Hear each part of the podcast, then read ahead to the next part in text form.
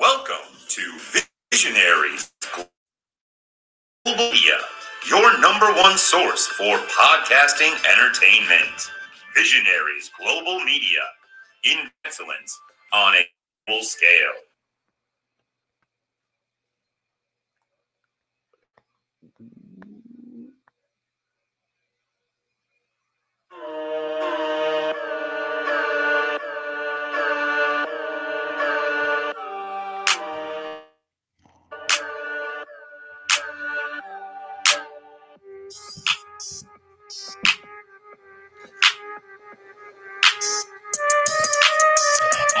As the phoenix rises from the ashes, it's time to fly. Welcome back to the next episode, the latest episode of the Phoenix Splash podcast. I am one half of your humble host, Jason Cornelius Bell, JCB. You know me, you hate me. That's all good too.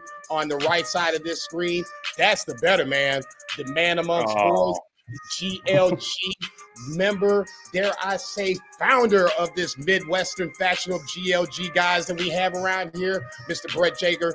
Brett Jager, tell me something good, baby boy. Shit, it's been too long since we've done this. We're over a month here in between episodes, so it's great to be back. That's what's good. We've had some sickness involved and just other things here and there, but and really kind of a slow part of the uh, wrestling calendar across the board, across the border, across the water, all the way, uh, the land of the rising sun in Japan. Yeah, you know, we were just talking before that we were planning to record last Monday a week ago, and it's like really not much new has happened. We will have a bit of news right up off the front, but in terms of matches and shows, not really much going on in the last week. But excited to be here and talk some shit. Um, it's been as long as we've gone without recording, and I feel like we have the least to talk about, but I'm sure we're still going to be yapping for two and a half hours. No, I, I, I said to myself, I was not going to have us here for two and a half hours. I wanted to keep this thing under. I think we could maybe get it in two. We'll see. We'll wa- see. I wanted to, I said that was my goal coming in, and I'm going to try to keep us on track on that. So, on that lovely note, what we have for the agenda this week, we're, it's going to be more of a I don't know, a mosh posh, a uh, potpourri, if you will. Dare I Mm. say, a Puroresu gumbo of all kinds of, of wrestling promotions. We're not going to get real deep into cards. We're going to jump here. We're going to jump there. We're going to tie all the things up. We're going to talk a Wrestle King, little Wrestle Kingdom on the back end, and then talk about you know probably what's coming up here in a little bit, potential shows, and a Wrestle Kingdom review. But for this show, we're going to talk about. We have to talk about New Japan. They had their World Tag League tournament. We totally missed the whole thing, but we're going to go back and review that bad boy, talk about the winners, the losers, who won it, who lost, all that good stuff, and what it means for Wrestle Kingdom. From there, in no particular order, we're going to jump over to the Noah side of things and talk about a few matches there, highlighted by mentor and student versus mentor and student. We'll talk more about that in a little bit. TJPW had their 10th anniversary show, a wild 10 woman tag Mm. team match, best two out of three falls. Didn't think I would like it, and all of a sudden I was like, "What the fuck is this?" We're talking about that shit too. And then another tag league, world, real world tag league from All Japan. Our All Japan, I guess, umbrella is starting to expand a little bit. We're going screaming at that just a smidge and see what Nakajima's up to. If you see my caption, you see what's going on. So we're going to delve into that in a little bit as well. And then from that point, we're going to jump back. We're going to talk a little uh, Wrestle Kingdom, throw out some picks, and then finish things up on that note. But like Brett, J- Brett Jager said, we did have a bit of news I found fairly interesting. Let me tee that joker up. So you had a bunch of wrestling uh, Japanese Puroresu promotions uh, come together and create this uni- unified Japanese promotion. I'm just going to read this straight off of Monthly Puroresu, who follows the show. So in this scenario, I feel like I should do my bit, my part, and take anything off of their article and go from that point. So this is straight from the article. I'll read it. It's from James Carlin. The announcement has been made of the formation of a new industry group that aims to represent professional wrestling in Japan. The creation of the United Japan Wrestling Group comes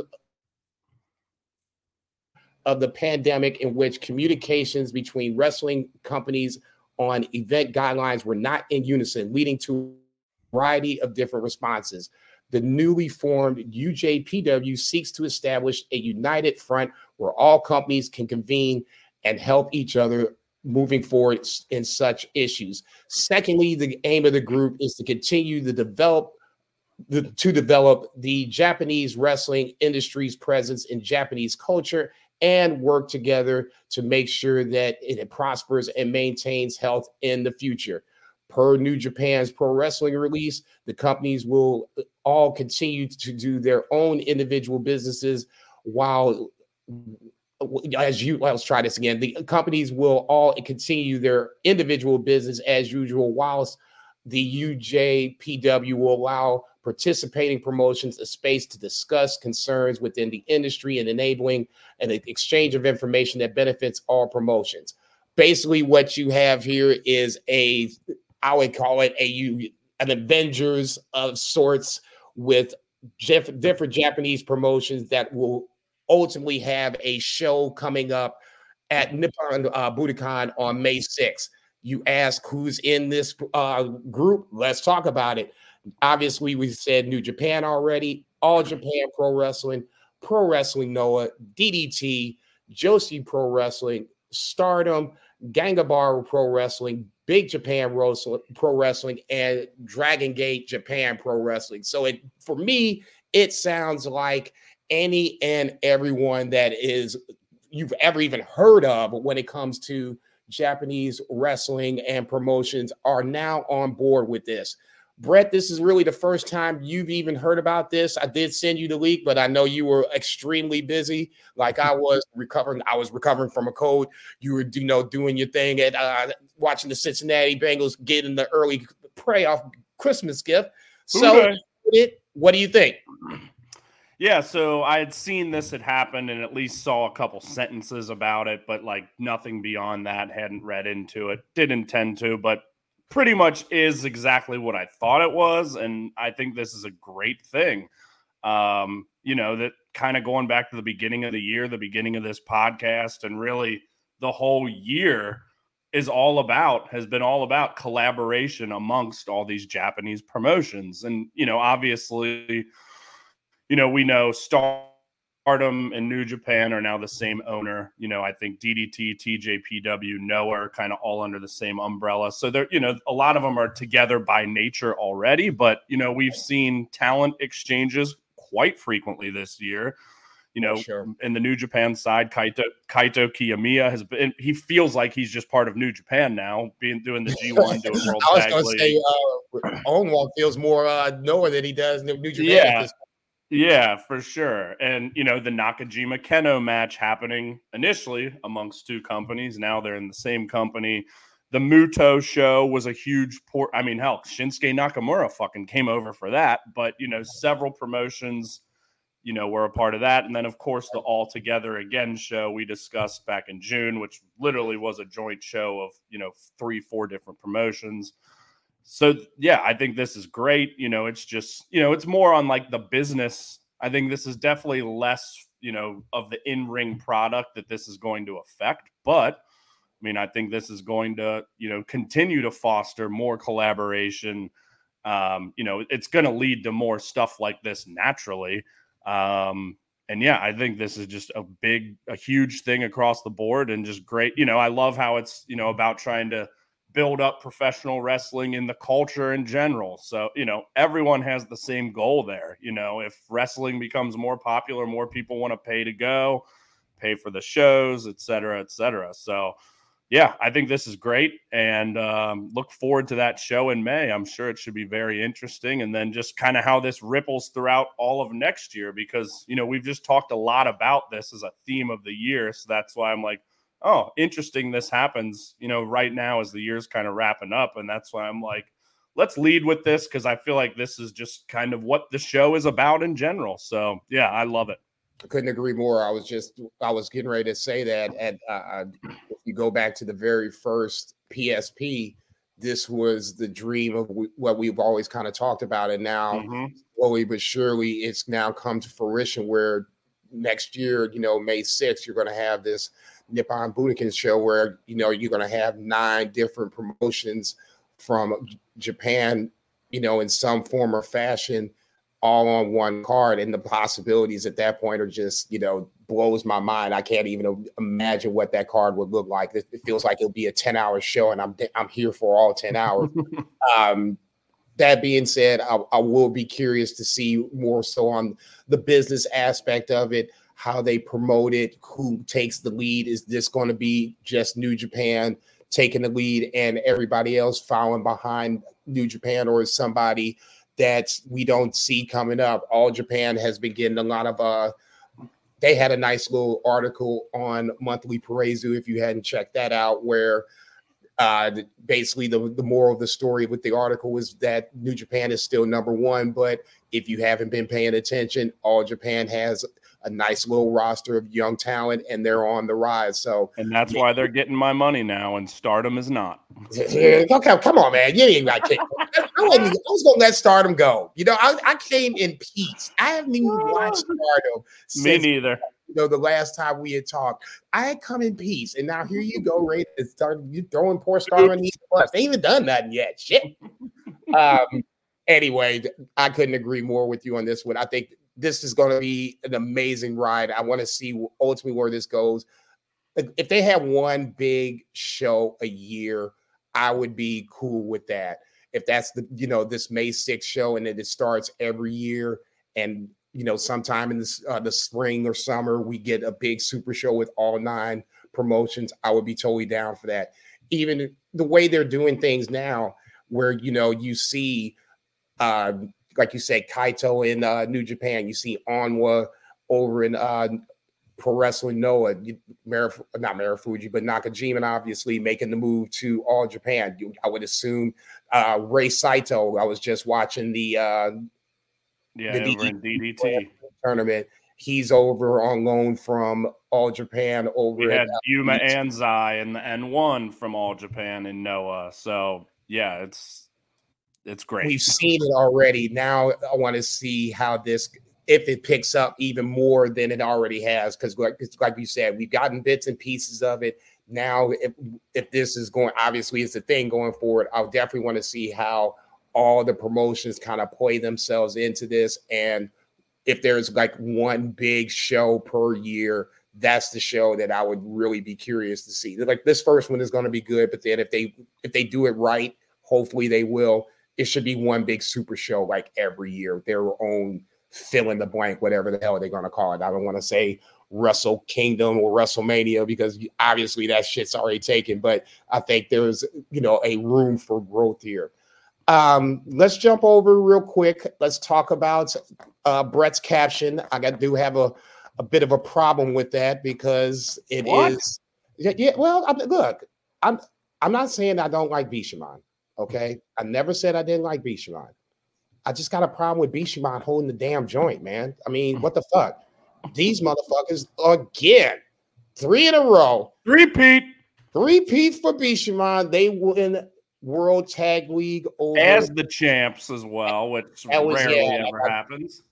It's crazy. Well, let's let's take a big step back. So obviously, Bishamon won World Tag League. They beat uh, ELP and Hikuleo in the final. So for me, Bishamon's road out of the gate was a stumbling road out of the gate to where I almost was thinking to myself, are these jokers not even going to advance? And then in classic Bishamon fashion, they start clipping, you know, stringing wins together real quiet, like not beating, you know, not really, you know, having great matches, but you know, they'll beat you know, Nagata and uh, Suzuki real quiet. Like next thing you know, you look up, they'll beat uh, Taichi, Taichi and Yuma, Yuma real quiet. Like even though that was one of the better matches. oh yeah, that match was great. Yeah. And then you look up, and now I'm like, wait a minute, how did Bishamon, you know, advance to the semifinals? In classic Bishamon fashion, they do. TMDK was another one of the uh, the uh, four semifinalists. Uh, I thought they were having a, a tremendous tournament overall, but in classic Gedo slash TK TMDK booking fashion, hot out of the gate and then fizzled out in the semifinal. They end up losing in the semifinal. Uh, War Dogs were the the third. Well, I guess in this case would be the 14. Uh, Alex Coughlin and Gabriel Kidd. Gabriel Kidd, I think, has, has, once again just endeared myself to him even more so throughout this tournament. I didn't think it was even possible, but his crazy ass made me like him even more. Really talent. Really was rooting for War Dogs to, you know, at least get the chance to get their titles back. They lost in the semifinals. Like I said, don't get me wrong. I like Bishamon. I, I think even the fact that I didn't like it was champion versus champion in the final. I didn't necessarily like that, but I will give the final its credit. It was a really, really good final match. The, the overall tournament was a bunch of really 3.5, 375s, not really any fours or 4.25s until we got towards the end. But for me, I'll give Bishamon and ELP Hikuleo the credit for the final. I just wish that one or the other weren't a champion. Now I see why they do it now after the fact. Okay, now we're going to have champion versus champion. It makes sense. Fair enough. Maybe somebody else could have been the champion. You know, damn, Bishamon's been holding this motherfucker for a little bit. That's all I'm saying. You know, build the tag team division up. Damn it. Yeah, I don't I don't disagree with that necessarily. Obviously, I'm a big fan of the guys. I'm happy they won, but yeah, generally I like having different teams or, you know, new teams, etc. Um, I didn't necessarily want TMDK to win just because we'd already seen TMDK challenge Bishamon twice and lose, so it's like, eh, didn't really want to see that for a third time, even though I think they're deserving, absolutely. And we've certainly talked about that on this show. Of, and you just mentioned it about them kind of getting the short end of the stick quite often. But both those guys had a hell of a year um, as t- as teammates, and both you know surprising in the G one, I think as well. So um, you know, hats off to them, no doubt. But yeah, um, I definitely wasn't expecting Bishamon to win. Frankly, initially I was thinking it would be Yuya and Taichi.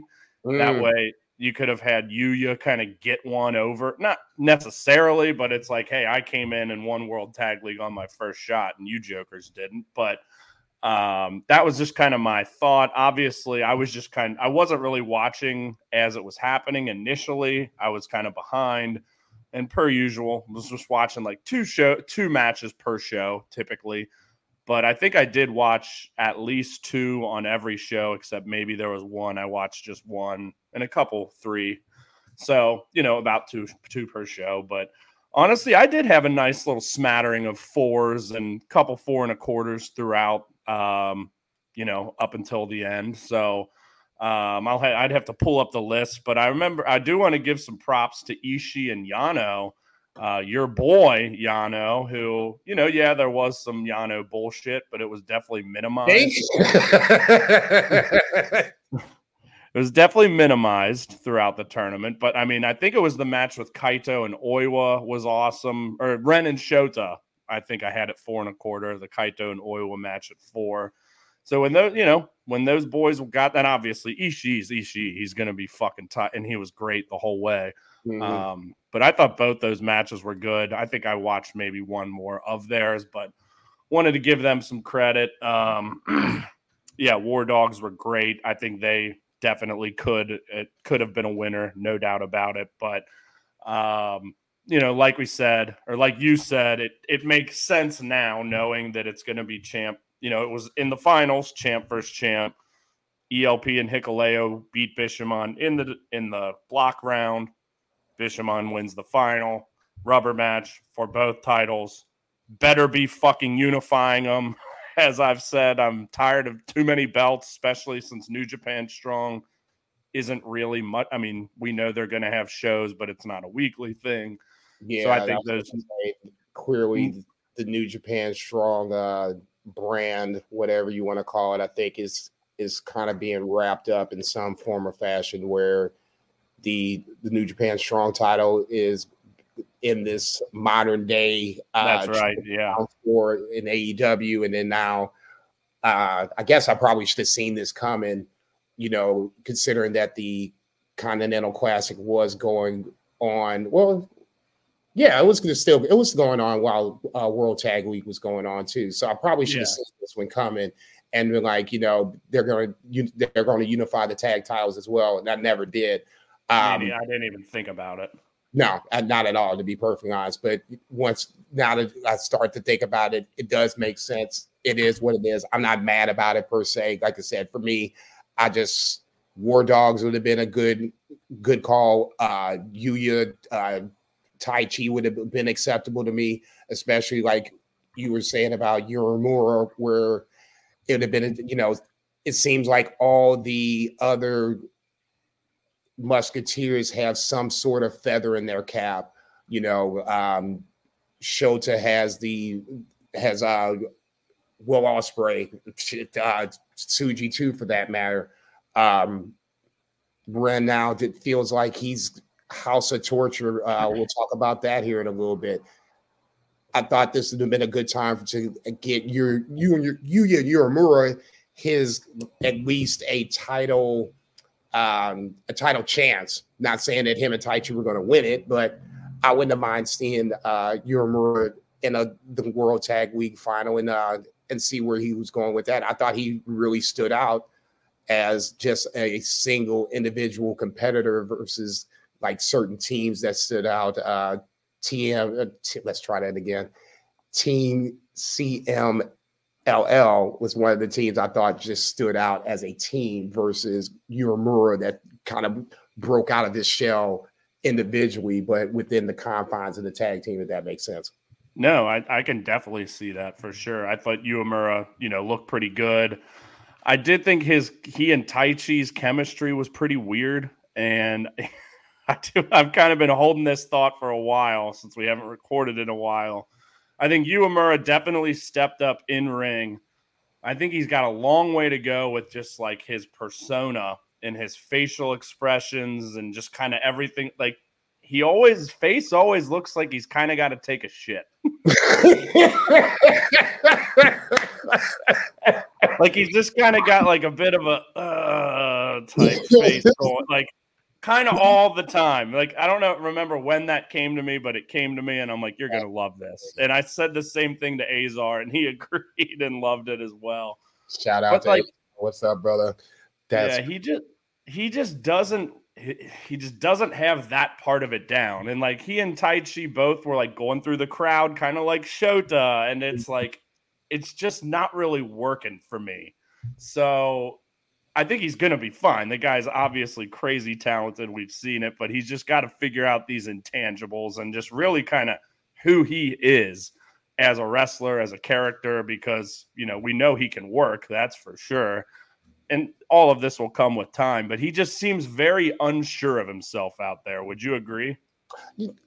To the character part, I totally agree with. But yeah, I, like just the character in terms of like who he is, you know, right. not not his in ring work in any way.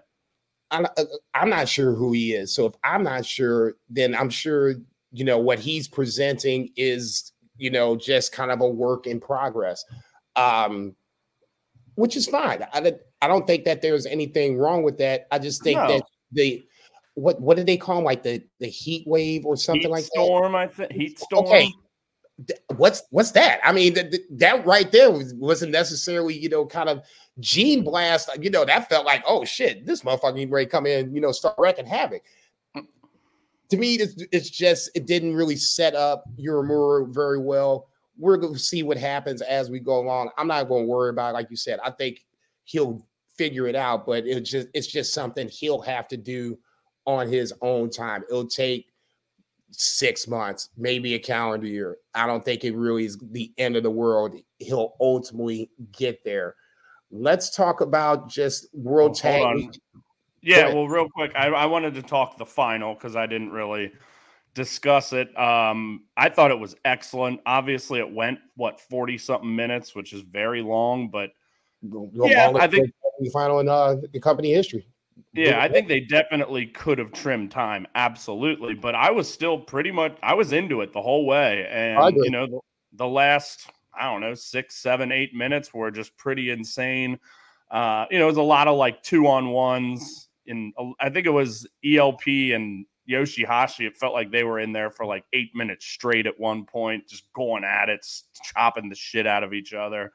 But yeah, it was a true uh, test of endurance. Um, and yeah, I I thought it was excellent. I thought even Hikuleo. I mean, shout out to Hikuleo, man. Um, mm. You know, again, not saying he was great the whole way through, but I think he and ELP certainly had great chemistry, and it worked. I mean, you know, they were just kind of thrust together as a team. You know, we've had kind of mixed feelings about Hikuleo this whole year, um, but I think it worked, and you know, kudos to him. And you know, what can you say about ELP? The guy has just been incredible this year since kind of going out on his own and big things for him in the future, I think. Um, but yeah, Bishamon, baby, they just get fucking results at the end of the day. Um, but yeah, it was a roller coaster, you know, down the stretch there, and just kept well, going. That there was there were a few there was still a few teams on both sides of the block that, you know, we had to be like, okay, what's getting ready to happen. The, the only thing I didn't like, and and it was the, the, the final night where you if you didn't like take you know stringent notes like I am, and I'm you know you're over counting points. You're like, okay, so what's the tiebreaker? You know, I was doing the tiebreaker scenarios as they were breaking it down in Japanese, and I'm like, man, this is where I miss English commentary. And yeah. I know I read something about you know people either you like English commentary or you don't, and I totally get it this is one of those times where you just needed somebody to translate that shit for you so that way couldn't agree more. Uh, that way you were on the same page. Outside of that i thought they Gedo built it to where now you had two or three teams on both sides where if they won then this team were was out or this team needed this other team to win. It was the usual booking strategies of New Japan when it comes to their tournaments that kept me interested all the way to the very end. And that's what I appreciated about the most. Did I like the the booking in? No, not really, but that's just me. You know, I'm just a mark. I like certain teams. You know, I, I want everybody to get their you know piece in at this point. But ultimately, it kept me engaged from start to finish, and that's all I can ever ask for. Yeah, I mean, I quite enjoyed everything I saw, and you know, I eventually caught up and was, you know, by the time the semis came, I was like live. So, yeah, definitely. Uh, I think with this and the junior tag league we talked about, I think they both outperformed my expectations because you know this is tip. I I don't think I've ever really watched every match from both of these tournaments. I'm typically kind of a cherry picker. I mean, some years I feel like I wouldn't even watch hardly any of the junior. Um, mm. But both of them I quite enjoyed, and uh, I love it. I think, you know, tag team wrestling in New Japan is definitely not the focus, but um, I think, you know, both divisions showed out strong here. And yeah, we'll see, uh, kind of see where things go. Uh, I don't know who do you think is going to win at Wrestle Kingdom. I know we're going to talk about it, but I feel like we're on. We just talked about this match, and I think it could right. truly go either way. Uh, what you do you think, think? so? Really? I, I'll, I'll, I'll, no, I'm, and I'm not trying to be funny. I'm just. I'm being. Yes, I do. I do. I'll, I'll say. I mean, that. obviously, smart money says Bishamon, but I mean, here's a a huge way to put these other two guys, guys over. over, and that's the that is the the only reason why I would get, I'm holding out hope for ELP and Hikuleo. Plus, I think as much as we, I won't say destroyed Hikuleo, but we weren't very kind to him around the G1 portion of uh, the PSP journey this year. And I think Gedo might have hurt us. And I think between the two of us reminding him not so politely that he was the guy that sent Jay White packing and he needed to be booked as such. I think from that point, Gedo has consciously booked Hikuleo stronger. the great way to put the cherry on top is to beat the best team that New Japan has to offer and has been built up for the last three years. And so, that's kind of why I think they might win. I, I'm not, I can't say I totally disagree with you. I just I'm you know me. I'm from the show. Hence, it can go either way. it, it, could. It could. I would just. I would be really not surprised, but pleasantly surprised if ELP and Hikuleo will beat Bishamon. But we'll we'll hold off on that in a second because I was going to say we're going to do Wrestle Kingdom picks here somewhere down the line, probably towards the end. I'll, I'll do it a more of a BFR style. We'll do the picks at the end. Let's anything about World Tag League, New Japan. Oh, Ren. Thank you, yes. Jason. Yes, Thank that. you. Let's talk about Ren Narita joining House of Torture. I know that let's first a- talk about let's first talk about kind of how this transpired for us because on yeah, our group that, but, oh no trust me i was going through i was going to tell the story of course oh okay. Well then go ahead. Don't let me steal your thunder here. No it's your man this is your pod too.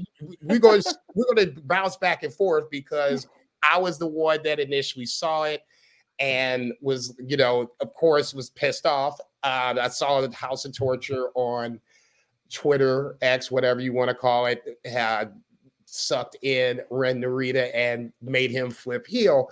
I saw this, I guess it was the day of that show. Uh, it was on a, Well, if uh, I remember correctly, Azar sent a message to the group saying something like, I saw a New Japan spoiler last night, and I'm just going to leave it at that, or just something very vague. And I, no, I don't no, think that's pretty much exactly what was said. Okay. Yeah. And I don't and think you had okay. seen it at that point yet, correct? No, I had not seen it. I was like, okay, this could be anything. You know, yeah. I'm not going to, you know, go out and seek this thing out, but it's, you know, try to avoid this if you could absolutely can. So, of course, within 15 minutes, I see the spoiler because I'm an idiot and I just don't, don't go away from it. Don't, go away from social media. That's why I hate people that cry about spoilers. You can avoid spoilers if you want to. You just have to put in the effort to do so. My dumbass did not put in the effort. And of course, I saw that Ren Narita joined House of Torture, and immediately I saw red. I could not understand what the fuck's going on. Why are you joined the fuck up Ren Narita? We just fucked up show. Now you're gonna fuck up Ren. Now I'm pissed. So in my head, I'm, you know, I'm working myself up into a shoot. I'm pissed off all day. I'm going to work pissed off. You know, people like, what's wrong with Jason? Fucking Ren Narita joint house of torture, motherfucker. What's wrong with you? You ain't paying attention? Jesus. Anyway, so as the day prog- progresses, our text thread increases where it high five time jumps in is like, what's going on? I'm just like, hey, you know, this is this ain't a good thing. You know, this is yeah. You had made it clear that you saw it, and not directly, but indirectly, I knew you fucking hated it, whatever it yeah. was. When you weren't that, you know, you were still subtle about it, but I could. I don't remember what you said, but I knew. And as the day kind of went on, you know, I never saw the spoiler. And the day goes on, I'm like, okay, JCB's this pissed off. It's got to either have to do with Yano or House of Torture and I'm like, I don't think there's really anything significant that Yano could have done or it had to do with Yano that's gonna get you this goal, get you going this much. So then I'm just thinking, and I am caught up at this point actually. So I was caught up before the semi, and I'm like, okay, I'm gonna go home from work and I'm gonna watch this immediately. And I'm even just kind of like texting you guys, like, oh, is someone leaving? Is ZSJ leaving? And then I'm like, no, that doesn't make any sense right now and anything. I'm just like, and essentially, I'm able to just kind of piece it together bit by bit, and I'm like, is it someone joining House of Torture? And then no one is responding to me at all. So that's why I'm like, I think I'm onto something here. And I'm like, wait, is Narita about to join House of Torture? And then I turn it on and he comes out and he slaps the camera. I'm like, this motherfucker's about to join House of Torture. And I'm currently living with my parents. My mom's like, dinner's ready. So I'm like, fuck, I'm going to go eat dinner real quick and then watch it. And sure enough, I was right. I was able to piece it together using context clues. And frankly, the way it went down, not so bad. Um, you know, essentially, I can't remember exactly because it was a little while ago. Was I don't think Narita ever got in the ring, but he was at least like on the you know the apron like a normal tag match, and then eventually he just gets a chair and sits down on the you know in the aisleway, the ramp. He's just sitting there, and uh, I frankly don't exactly remember how it went down. If you can uh, kind of pick me up, it was really a, a two-on-one match from that point. Obviously, um, Yujiro and Evil versus. Um, yeah, they were just kind of like double teaming him, and yeah, Ren was just kind of watching with his arms, you know, folded type of thing. So then, obviously, Shota had that final one big run where it looked like maybe he was getting ready to pull it out, and then Ren gets up onto the uh, the ring apron distracts him, ends up getting uh I think it was everything's evil was the finish. And then from that point, that's when you finally saw Ren Narita step into the ring. He like choked him, didn't he? With them, and it was a, uh, a little cheer party on uh, Shota Umino, and that completed the the heel turn. So at that point, I was just I finally ended up watching the match, and I'm just like, you know, this is this is the worst thing ever. Obviously, I'm I'm not a, a huge. You are hot. But I will say that Brett did talk me off of the edge a little bit, and I will say that if Shota and Ren, they're going to feud, I think this is going to be a somewhere. If this is not a standalone Wrestle Kingdom match, it's going to be something on the WrestleMania card, six man, eight man, whatever yeah. the case may be. Short term vision, I'm I didn't necessarily like it because it's it's not what I wanted for Ren Narita. Okay.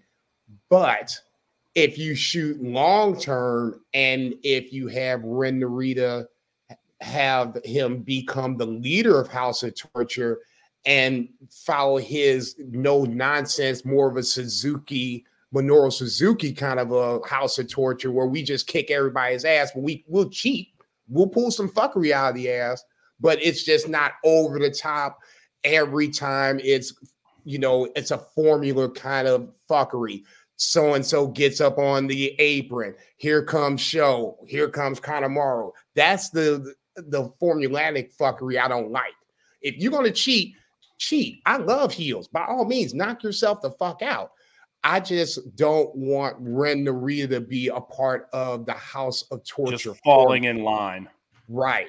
I'd much rather him, you know, slowly but surely put his imprint on this whole thing. And if that means Evil's got to get the boot because he thinks he's the leader and Ren Narita is the leader, then so be it. Ultimately, when Naito's gone. I want Tsuji to take over. Uh, Uemura, I want him to, you know, take over just five guys if that's going to be a thing going forward. Same thing with Ren Narita. So in this scenario, when I stopped and thought about it, I was like, okay, now that you placed Ren Narita in House of Torture, okay, now it seems like all the Musketeers plus Uemura on on the way back. They have a, a landing spot. They're in some sort of faction, so you ha- you could build with them for the next two or three years going forward. That and then that at that point, I was like, okay, I'm not nearly as mad. Just don't fuck up Ren Narita. And I said it right after it happened. Just the way it went down, and then in subsequent matches as well, when I think he and Shota were on opposite sides, like Ren has almost felt like the leader. It's like, you know, he's sitting there watching everyone do his bidding on the first turn. And then he comes in at the end. And then, you know, even like later on, like I said, it was like everyone else kind of doing it as well. And then he joined it. And it's like, Evil might just end up falling in line under him. I mean, I doubt it's going to be that smooth and like he's the leader right away, but right. it was just the way it happened and the way it was presented definitely felt like that's where we're headed sooner than later. I think. I mean, like you said, could it be something with Evil where there's a match or they, you know, re- hell, I'd fucking love to see Ren Narita force Evil's ass out and he has to go do his own thing again. Like, I wouldn't necessarily want to see him join Lij again, but wow, I'd like to see Evil outside a House of Torture again because we know how good he can be. You know, he mm. had some excellent matches in his Lij tenure. Um, you know, despite aside from he and Sanada's tag team run, which was very good. So I don't know. I hadn't really thought about that until you just said it. I think that could be cool. Probably wouldn't be anytime soon, but at the end of the day, Ren Narita gave off big time leader leader vibes, um, and I loved it, frankly. And now it'll be interesting to see, you know, kind of how they do change a little bit, and hopefully they do. I think it. I think hopefully, I think it would change, but if not, it's I just like I said, just don't fuck up Ren Narita that much. It's well, it feels they feel like more of a real faction now than just kind of like a piece of shit. Now that they've added Kanemaru, they've added Ren, they've got more numbers. So it's like now that they've got more numbers, maybe they can get a little bit more creative with the cheating and not just Dick Togo and Sho over and over doing the exact same fucking thing. Your mouth to God's ears, nigga. Uh, anything else on New Japan before we jump over? We'll talk about Wrestle Kingdom, like I said, at the end of the uh, the show. Yeah, I think we're good. All right. Um, let's talk. Let's talk TJPW. We we rarely get a chance to talk about it. Plus, I really want to talk about this ten woman tag team match that I thought was just absolutely off the freaking chain. Uh, TJPW had their 10th anniversary show believe that was uh, January or not January, but December 1st of uh, of this year. So like what 15, 16 Two and a half weeks ago. Um, three matches that we really wanted to talk about. Um, let's just talk about the the main event because I keep talking yeah. about it and I just want to jump into the shit. And that's that's the main main course here, absolutely. Essentially, yeah. Uh, Yuka Suzuki uh, Sakazaki, I'm sorry, uh, she's finishing up her TJPW run and will be starting AEW in 2024 at some point. I'm not sure uh, on the date on that just yet. Knock on wood. Hopefully, she can go over there and get some TV time, get a little bit of a push, and not hopefully have the United States fans that don't know her. Uh, hopefully, they at least give her a chance. I'm worried about in that scenario because Riho has always been kind of a divisive figure when it comes to the AEW fan base, and I've never really understood that. Sakazaki. I think it's just the lack of consistency too with Riho. It's like she pops in and then she's gone for six months, and then she'll pop in for another month. And you know, at least Sakazaki has had a few appearances. Hell, I remember her. I don't know if it was the first double or nothing, but one of those first pay per views she was on it, and I'm like, damn, this girl rules. So you know, there's at least hopefully some level of familiarity with kind of the old school weird to say old school AEW fans. But frankly like if you've just started watching in the last year or two you probably don't know who she is but no that, yeah, then that would be bizarre. yeah uh, if you do get a chance go back uh, i believe she was on was she on the first all in? Uh the like the one in chicago the og all in? The OG I don't think, all in she was not the the only women's match. It was it was a four way. It was Britt Baker, Chelsea Green.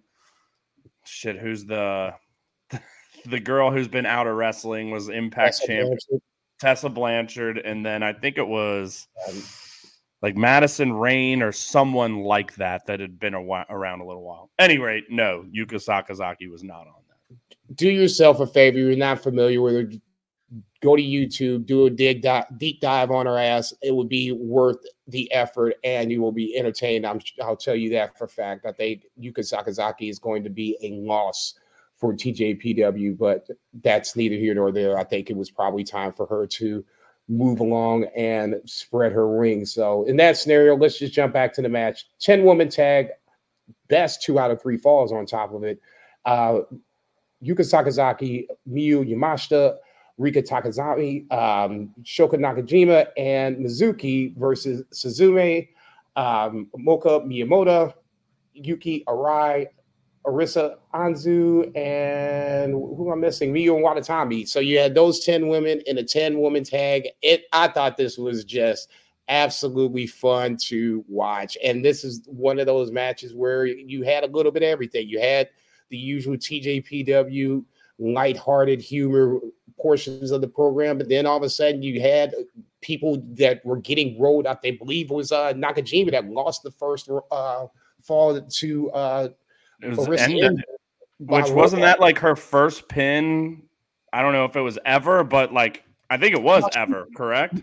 No, I'm going to say I'm 99 percent sure this yeah. wasn't Endo's first win, but it was like her first real big win where it was like, what? She pinned. And it was like what six or seven minutes into this as well. And just wanted to say is basically like the five biggest stars of the company against like five of the young up and coming next generation, if you will, was kind of what this was. So you get the new generation scoring a pinfall in about six or seven minutes, and then it's like, okay, now we're on. Now yeah, it's on. You, the old guard, you could see like Shoko was like kind of oh, just fucking around at the beginning, and then yeah, they get that. Well, it was like a roll up, right?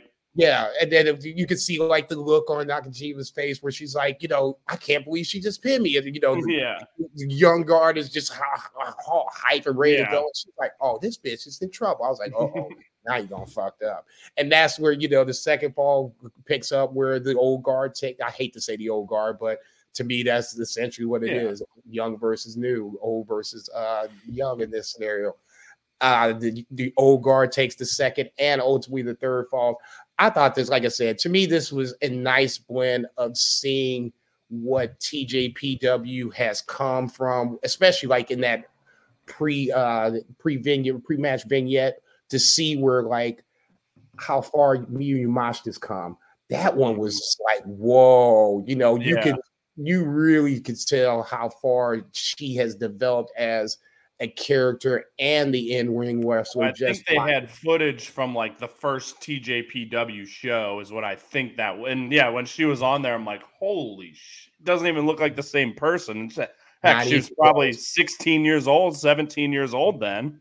Yeah, that was. I think she's like mid 20s right now. yeah, now. you just show me that girl, then I'm like, there's no way she's going to be, you know, one of the top women the in the world. that she is now. Yeah, yeah, she is now, totally. So in that scenario, it was good to see the the beginnings of TJPW, especially for somebody like myself who has been watching really long. It was just kind of like, oh, okay, you know, oh, you know, it's cool to see that, cool to see in that scenario, and watching how we've gotten to this point where now the young guard, the the Miyu Watanabe's, the Moka Miyamoto's, Yuki Arai's, those are now the new stars on the come up, and some of them I really like. Others I you know I like okay. Um, Daisy Monkey as the tag team, they're getting ready to you know have a, a, a match against free Wi free Wi-Fi for the Princess of Princess title. I'm really watch. I want to make sure I check that shit out because it's basically young versus old guard again. So in this scenario, I thought this was a really good way to get all 10 women, especially the youth of TJPW, on this show. The running time for the entire match was 30 minutes. So I mean, in that scenario, there was plenty of time given where everybody got their chance to get their shit in. And I didn't think anybody disappointed by any stretch. No, I mean, I think this was just a perfect encapsulation of what TJPW is. Like you said, you had some lighthearted comedy stuff, which is certainly, you know, it wasn't Hyper Misao in this match, but, you know, her type of shit where it's just, you know, you get some clown behavior, which, you know, I think in small doses here you're okay with. But, oh, yeah, yeah, yeah, yeah. get a little bit of that. And then, yeah, just great action. You know, you got really see the best of everyone here um, I think it ended with a pretty extended stretch of the Miyu versus Miyu, Miyu Yamashita versus Miyu Watanabe. Um, I can't remember what the final pinfall was offhand, but it definitely, you know, been a little bit since I've watched it. But yeah, it was pretty dramatic down the stretch and just a very, very fun watch. I ended up going four and a half on it because I wasn't really like super dialed in for the first half of it, but definitely was for the second. Um, could see it maybe getting a bump up if, on a rewatch, but yeah, it was a treat to watch. And yeah, like you said from the jump, if you've never seen TJPW, this would be the absolute perfect introduction. Mm-hmm. Like I said from the jump, the five biggest stars, five biggest names in the company's history, and then five up and comers, you know, some of which Miyu Watanabe, you know, a lot more successful than some of the others to this point, but all five of them with bright futures. I couldn't agree more. Uh, I gave it four and a half myself. Uh, let's jump one back to the semifinal match. Max the Impaler returns back from returns to Japan. She and Palm uh, tag up with each other, which is a weird. Uh, I love it. That, it's weird, but it's just it's TJPW, so I don't even it, really. It, it's weird, but it works. It does work because it's literally Palm is so lighthearted and just you know like a little schoolgirl. And you have Max on the other hand is just basically brooding, just don't fuck with me or I'll, I'll rip your fucking head off. They faced free Wi-Fi, obviously Hikari Noa and Nao Kakuta for the Princes of Princes tag titles. This was surprisingly a short match, 12-13. Free Hi-Fi retains the titles. This was a, another classic kind of TJPW esque match. Go lighthearted at first, but it got the down to business here in a little bit. I just wish it had got a little more time to it, maybe go 15, 17 minutes, but neither here nor there. The right team went over, and I thought this was an entertaining match overall. I gave it three, seven, five. What you got, Brett? Also three, seven, five, and yeah, just very entertaining through and through you know, had a feeling that free Wi-Fi would end up retaining, getting the pin on Palm, which happened. But yeah, just very fun. Like I said, the Palm and Max team. You know, if you just look at the two of them, it's like what? But it really does work and just makes sense within the scope of TJPW. And yeah, free Wi-Fi. What I think they haven't had the titles too long. I think this is maybe their first or second defense, second, but second title defense. Yeah, so I think they'll probably keep it for a little bit, but uh, yeah, I thought this was just great fun, and you know, I know last show we recorded was like the first time I had watched any TJPW in probably like two months, and this was the first time I've watched since. It's just something that every time I watch it, it's always just fun to watch. Mm-hmm. Um, I don't know like like I said, there's always little bits of comedy. The action's good. It's just a it looks nice. The presentation just always a good watch, and always kind of come away thinking, man, I wish I could watch more of that. But uh, there's only so much time in a day, and it has survived. Whereas Stardom has not survived for me. So. On, but on. I say that because we've talked more off air about just like you know, me now having a normal day job and a girlfriend and all these things I did not have earlier this year. My time is I just have so much less time to watch wrestling. So I'd always thought like what's going to make the cut and to this point Stardom has not and TJP Dub has at least in small doses, but like I said I wish I could watch more of it cuz it's always a joy. No, I think TJPW is like a, a nice uh, palate cleanser when it comes to wrestling. It's it, it's not meant to be too heavy. It's not meant to be too serious. So in that scenario, a nice every now and then you pop that Joker, you know, on, on your palate, you should be set. So in that scenario, I'm not mad at you for it. I, I caught myself thinking, you know, I, I need to be watching this more and not just, you know, right now as Christmas season is on the on the go at this point and me working both restaurants, it's just you know, I need everything to slow down so I can catch up with my wrestling, but I'll get there eventually. I ain't gonna worry about it. Uh, one more match on that TJPW show. Uh, Vika Vaughn. I was not aware that Vika Vaughn was a thing until recently. I just caught a couple of her matches before I watched the match on uh, the TJPW show. She was wrestling Yuki Kamifuku for the Queen of Asia title. I didn't know that there was such a thing until recently. Yuki Kamifuku apparently is the first winner of said title, and Vika Vaughn challenged her for the title. 1043 bell to bell. Kamifuku retains. This was good, not great. I wish this once again just gave it a little more time. I thought Vika Vaughn, you know, given the 10 minutes, did as good as could be expected, but maybe not the best representation for those that didn't see more of her. I've only seen like maybe three matches, and this is the third match I've seen her in her with. So I mean, don't think like I'm a an expert on a Vika Vaughn level by any stretch of imagination. Neither here nor there. Um, I thought this was good, but not great. Three and a half. Isn't it Viva Vaughn? Yes, uh, my V's and my C's are jacked up this afternoon. So yes, that's okay. I thought it was, and no, I had never even heard of her before, and there was a little bit of sexiness involved here. Some uh, I, I enjoyed. That. we know we know Kamifuku can bring can bring the heat in that regard, and Viva Vaughn was not looking so bad herself. But no, in terms of the actual match, yeah, I also went three and a half. I thought this was pretty good for, like you said, the time they got. Um, you know, Kamifuku, I kind of missed her rise up, you know, really this summer when she kind of when she made the finals of the that tournament, Princess Cup or whatever it may have been.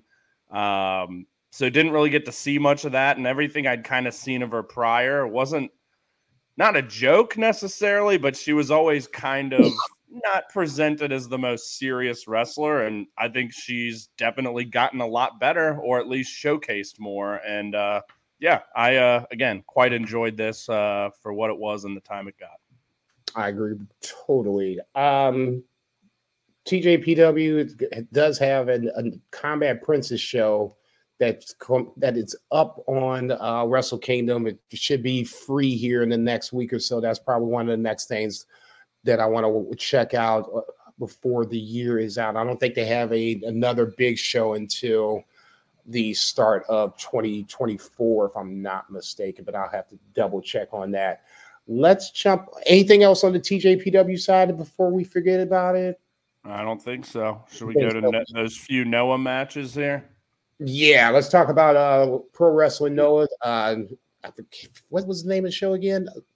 The best, I think. Yeah, the, no, it, was it the best? I, knew, I knew I should have. Gillette, the best a man can get. I knew I should have wrote this shit down. Uh, I thought it was the best. Let's see. I'm trying. It is the best. Noah the best on 12 2. Okay. So three matches from the that show. Let's talk about the 10 man tag first. GLG with uh, Anthony Green, uh, Jake Lee, LJ Cleary, uh, Yohei, and Tadasuke versus Go to Shiozaki, Junta Miyawaki, Marufuji, Sugiura, and I believe that Shuji Kondo. So in this scenario, uh, for me, the, match was really about two guys, Miyawaki and Shuji Kondo. So mm-hmm. apparently, Shuji Kondo has taken Junta Miyawaki under his wing since Miyawaki has come back from excursion. Now, usually, at least from in my head, when you come back from excursion, you you usually get some sort of little push. You know, nothing crazy, but you know, something to, to say, hey, so and so has come back and he's coming back to you know make a name for himself, kick a little ass. Junta Miyawaki has gotten none of that since he's returned from excursion. He's just been getting his ass kicked. It, it, it, felt like he's never left. Okay. it's like, what the fuck? I thought you left to get better and you come back and you're still taking L's. So Shuji Kondo has taken Miyawaki underneath his ring, and underneath the Shuji Kondo wing is a little tough love. So as poor Miyawaki is getting just destroyed, stretched out by you know guys on the other side, Shuji Kondo was like, "No, don't save him." he's got. Yeah, I think he literally stopped like Marufuji and Sugiura. Like they try to get in the ring, and he literally says, "Nope." Nope. No, no, no, no, no. He's like, let this little man figure this shit out for himself. I'm like, whoa, man, that's some man, that's some tough love for your ass, boy. Shit. I'll be mad at motherfucker. I mean, hey, you better come get me. I'm gonna tap the fuck out. I'm gonna let you know right now. I thought that was a great little segue. Just oh, it was great to the match itself, a match with no stakes, with not much, you know, not much animosity, no no real heat in this. I mean, GLG and these other five guys don't have anything, you know, really to beef about. I mean, go and Jake, go and Jake Lee to a small, just because they recently had the match, and I know they mixed it up here, but you know, obviously Jake Lee won, and he's not the champ anymore. But there's at least some history. But yeah, coming in there's not really much beef going on here. Not at all. But yeah, I thought just to pick up, like it made this, I don't want to say meaningless match, but just kind of a nondescript 10 man tag just that much more entertaining. And hell, I went four stars on it. I thought this was great because you know the kind of the whole thing. Miyawaki, like you said, was getting just his ass beat, stretch, submission, and he ends up fighting and getting the ropes on us, something that you think he's going to tap out on, and was in for quite a while. And he ends up making the tag. Um, I know GLG still ended up getting the win, but it just made the match so compelling and made you get that much more invested in something that hell I didn't I, I didn't think I'd get too invested in it. I watch I'm just like, well, like GLG and this other team's got some, you know, solid guys on it. So hell, this could be a pretty good match.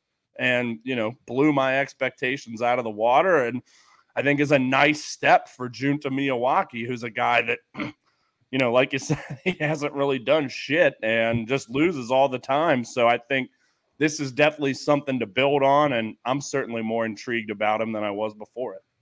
Oh yeah, I was going to say I, I'd rather see him lose in this fashion where there's a story behind it versus you know he's rolled out the uh the curtain jerker and then takes the L and I forget about him for the next two weeks until the next Noah show comes out. So in this scenario, I thought this was a, a pretty good use of very effective. Yes, for sure. Uh, I skipped a match, so let's take a step back. Uh, for the national heavyweight title, Jack Morris one of the big GLG guys, the, the lone GLG member that has a singles title now at this point. He faced Ohara in a match that went 1358 bell to bell. Jack Morris retains the national heavyweight title. Obviously, this was a match where Ohara, as a junior, was going up in weight, quote unquote, so to speak. I didn't think this was a match where Ohara was going to win. But I did like the fact that he did make Jack work, tied him up in pretzels in a couple occasions, and that's what I think Ohara's biggest, I guess, uh, advantage over most individuals is is that he can just out wrestle your ass sometimes. Once again, good, not great, three seven five. We're right on line, 375 for me as well. Yeah, I think, you know, a nice first defense for Morris. Like you said, never was going to lose this match. And I thought Ohara, you know, definitely came in and gave him some shit for sure. And, you know, he's a guy, you know, he's definitely lower mid card in Noah for sure. But, you know, when he gets his opportunities, this and then the singles match against Hiromu, I can't remember what it was maybe on the joint Wrestle Kingdom thing they had. I can't remember when it was. Regardless, I thought he was good there. Um, so yeah, he's a guy I definitely like to see featured a little bit more. You know, I'm just you know how I feel about Hayata. I feel like Ada's kind of being overexposed a little bit in the junior division. So it's like, why don't we get this guy featured a little bit more prominently? Because he can definitely work and he's, you know, definitely that more grounded style, but you know, I think he's pretty entertaining with it for sure. So yeah, kudos to him and just gotta love us some Jackie two belts, baby. No, the sublime all the time, Jack Morris. that right. He has been a nice little uh, pleasant surprise. I didn't think oh, he yeah. run around with, with both straps, but from coming prior to last year's N1 when his name got announced and everyone's like, who the fuck is this guy? Like literally, I had to look up. It's like it was hard to even find anything on him. So from where he's come from, you know, a year plus, man, this guy, he's awesome. Like, you know, he's obviously got the look, you know, he's an Adonis, as Stuart Fulton would say. And obviously, you said it, but sublime every time. And he truly is. And he's got it. Guy's a hell of a worker. Yeah. He's awesome. Absolutely no, love me some Jack Morris. Definitely one to watch in 2024, especially this uh this national title run. I think Hijo Del Dr. Wagner Jr. Oh, has really legitimized that belt. Oh, what a run he had. Yeah, now it's up to Jack to kind of keep that ball rolling and uh have some good uh title defenses, you know, four, five, six in a row, something like I that. I would real quick, I would love to see Hijo Del Dr. Wagner Jr. get a shot at the big boy belt. Like, I don't think I don't want him to win it, but like with what he did with that, it's like that motherfucker has earned a shot at. Let's be honest, I think it'll still be Kenoh, but whoever comes out of the new year with that belt, I would love to see Wagner challenge that. You know, maybe not right away, but just at some point in the near future, I think that would be a good spot for him. I think the, the sole reason, and this is just my opinion, I think the sole reason they had him drop the title national title is that you, you would at least have the opportunity to move him up. And I don't think there's anything wrong with that. I think it's, Hell, similar to Morris. Like both those guys kind of came in from out of nowhere and both have just taken the ball and fucking run with it. And yeah, two of my favorite guys in Noah for sure right now. No doubt. They're both their N1s, um, not 23s, not this year's N1s, but the 2022 N1s. Those were the two guys that really stood out to me in that scenario and, and made me a believer on both guys going and forward. both of them have just gotten so much better since then. To like definitely the two most improved really across japan i'd say in that time span they've got to be two of the most improved just across the board in any company. Couldn't agree more. Main event on that show was like i said at the beginning it was mentor and student versus mentor and student. So you had to to stack. Let's just go with last names. I'm not even going to try. Fujinami. Tatsumi Fujinami. Thank you. And Manabu Soya versus Kenoh and Jinsei Shiozaki. Uh, this went 26 18. It was a little long, but I thought it was still good because I thought there was a story being told, especially on the Fujinami Soya side, where there was beef after Soya was left and at least the story being told was there was still maybe some uh, uh, hurt feelings, disruptive feelings, whatever you want to use in this sense, and the match itself was being used to kind of soothe old wounds to between mentor and student when it was between and, Soya and Fujinami. Fujinami just slapped his ass, slapped Soya, his partner, to start the match. it's like, all right, motherfucker, go. It's like okay. That's what the great part about Japanese culture is in this scenario, where it's just like when you have that mentor and student, I guess, uh, relationship, the student is so subversive, you're subservient, whatever word you want to call it in this sense. It's funny to see it play itself out, especially when Kenoh is like, you know, he's going to uh, to Jinsei is like, you know, I want, you know, I'm ready to tag out. Jinsei is looking at him like, man, you better handle that old man. I don't know what you're trying to tag me here for. You better fuck him up. I'm like, man, this is the greatest thing ever. And that's what I love. The fact that they have this much power over their students. And they were going to, in this case, Jinsei was going to send Kenoh in. You're going to have to beat the 70 year old man's ass. Otherwise, you're going to have to come back and deal with me. It's one of the greatest relationships in professional sports, bar none. I love it. Yeah, I end, I went four on this match as well. I think, yeah, just the thread of both the mentor student relationship and then also having Kenoh, the GHC heavyweight champ, and Soya, his challenger, oh, who also happened to be part of the same faction for years. So it's like you had that all going on, and fucking Soya tapped his ass out, which like definitely did not see that coming. So no again, I thought I'd be very surprised if Kenoh. What's that? I thought the jumping DDT would have been the finish, and then he kicked out of that. I was like, oh, yeah. Okay. Like I said from the jump, I do not think Kenoh loses, and I'll be pissed off if, if he does. That's just that. I mean, as great as Soya has been, and man, he has been great. If Kenoh loses the belt again without a title defense, I'm going to be fucking pissed. So, and if Soya already tapped him out, I'd I'd just be hard pressed to see him beat Kenoh again. So I think Kenoh wins. I think it's going to be a fantastic match. And like I said, I was very surprised not to see Soya get the victory over him, but definitely tapping him out. So, uh, oh, yeah. you know, he'll have a little uh, have a little edge coming into tw- uh, what is it one two here uh, in yeah, the year. Um, so. I couldn't agree with you more. For me, I just wanted to see Manabu get, you know, get this chance. When I first started to watch, he was one of the ones that really stood out for obvious reasons. I mean, the dude's a walking wall. So at this point, you know, watching some of the matches with, uh, you know, Kongo is him being the uh, the enforcer. You know, you was like, okay, I can, I can see, you know, where this is, you know, this could. But we know he can do a lot more than that. Was kind of, I'm sure, where you were getting at, right? Yeah, ultimately, yeah. I just I don't think he really ever had the chance or the no. the, the real the opportunity to do so. the, this year's N1, the 2023 uh, version of He the N1 it. was the one where he had the chance, and like you said, he just knocked it out of the park. And then from that point, like I said, as long as I get to see it, as long as he puts up a solid, strong effort, not much more that can be said about this. Um, there is a angle that did come out of this. Uh, before I forget about it, uh, Kota Ibushi arrives in pro wrestling Noah. Speaking of guys dropping in and making noise, Kota Ibushi challenges Marufuji for that same uh, January 2nd show, 2024. That would be the main event over Soya and Kenoh. I'm a little surprised on that, but Me too.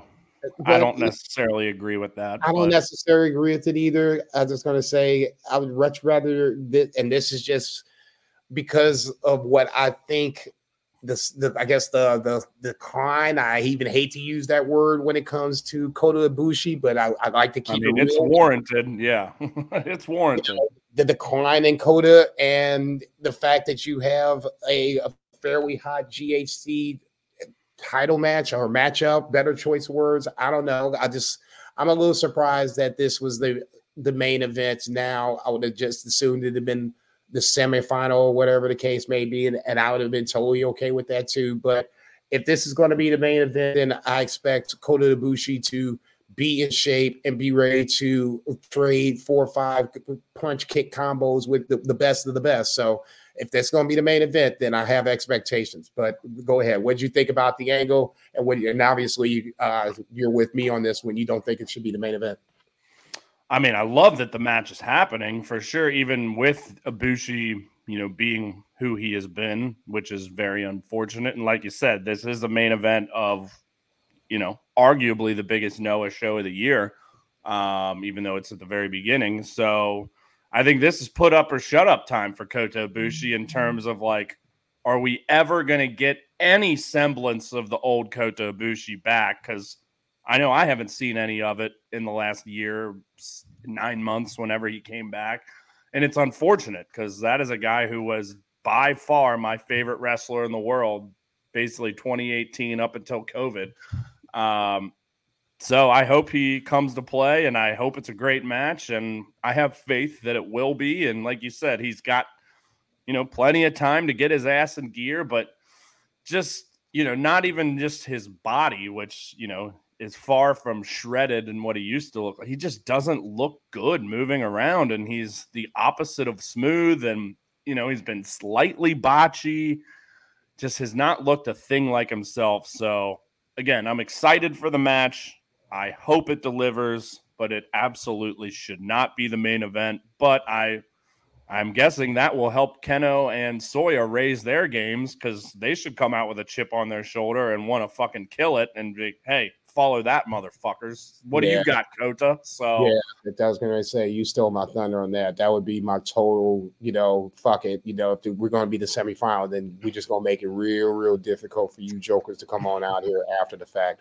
Um, I'll just say this about Ibushi, and then we can move on to the uh, All Japan portion of the program. Um, it feels like the Dakota Ibushi that you're talking about, that you were describing, was left in that ring when he crashed and burned on that Okada G1 final, and Yeah. we ain't seen that. We ain't seen that dude since, and that you know that's a goddamn shame because that's the guy that I was excited to see when AEW signed signed him over. That was the guy I'm excited to see, you know, going forward, and we ain't seen a hide hair, a remote, you know, entrance of that motherfucker anywhere close. So I'm I'm very curious to see what he looks like. You know, like I said, I got expectations for it.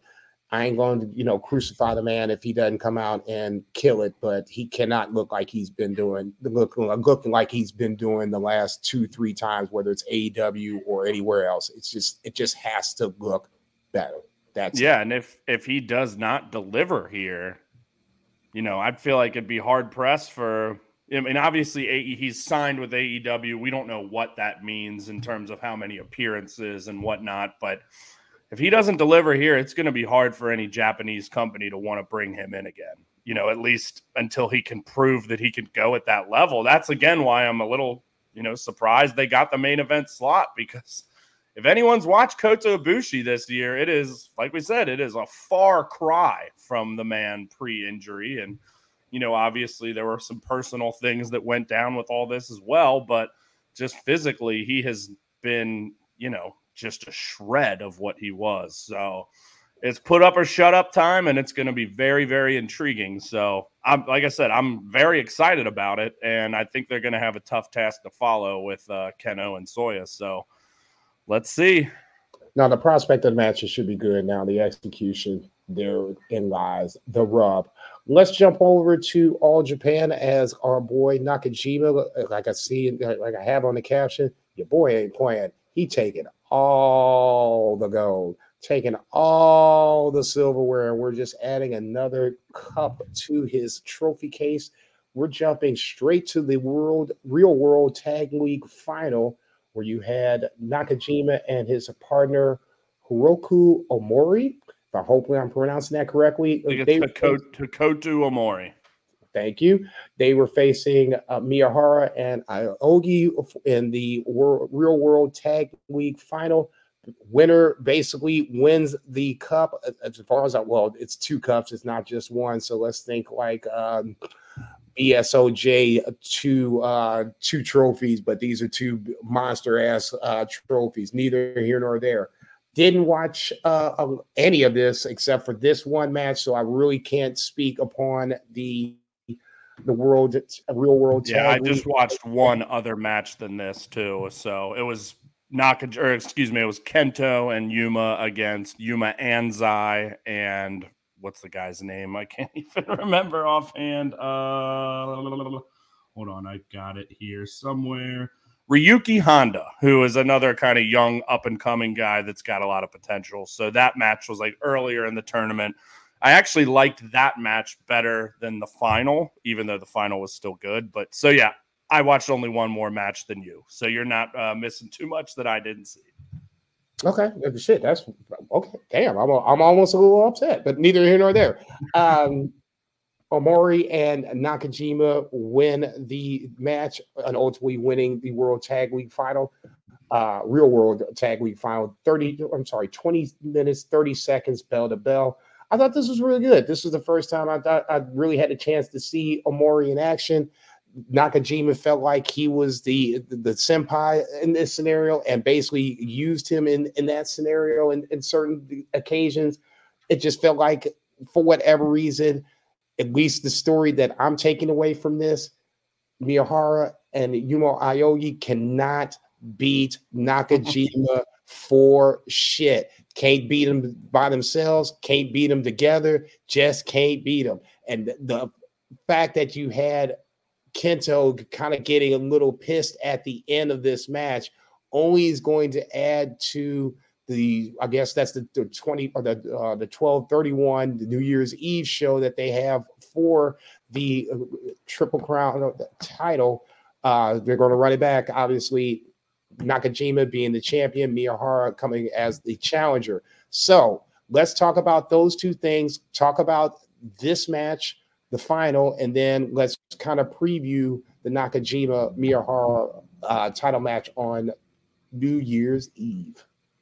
Yeah, I uh, I went four on the match. I thought it was pretty damn good, but not great. Um, but yeah, yeah I did like how it was kind of Nakajima like kind of pushing Omori, and Omori ended up getting the pin. Uh, I think over Yuma, if I'm not mistaken. Yes.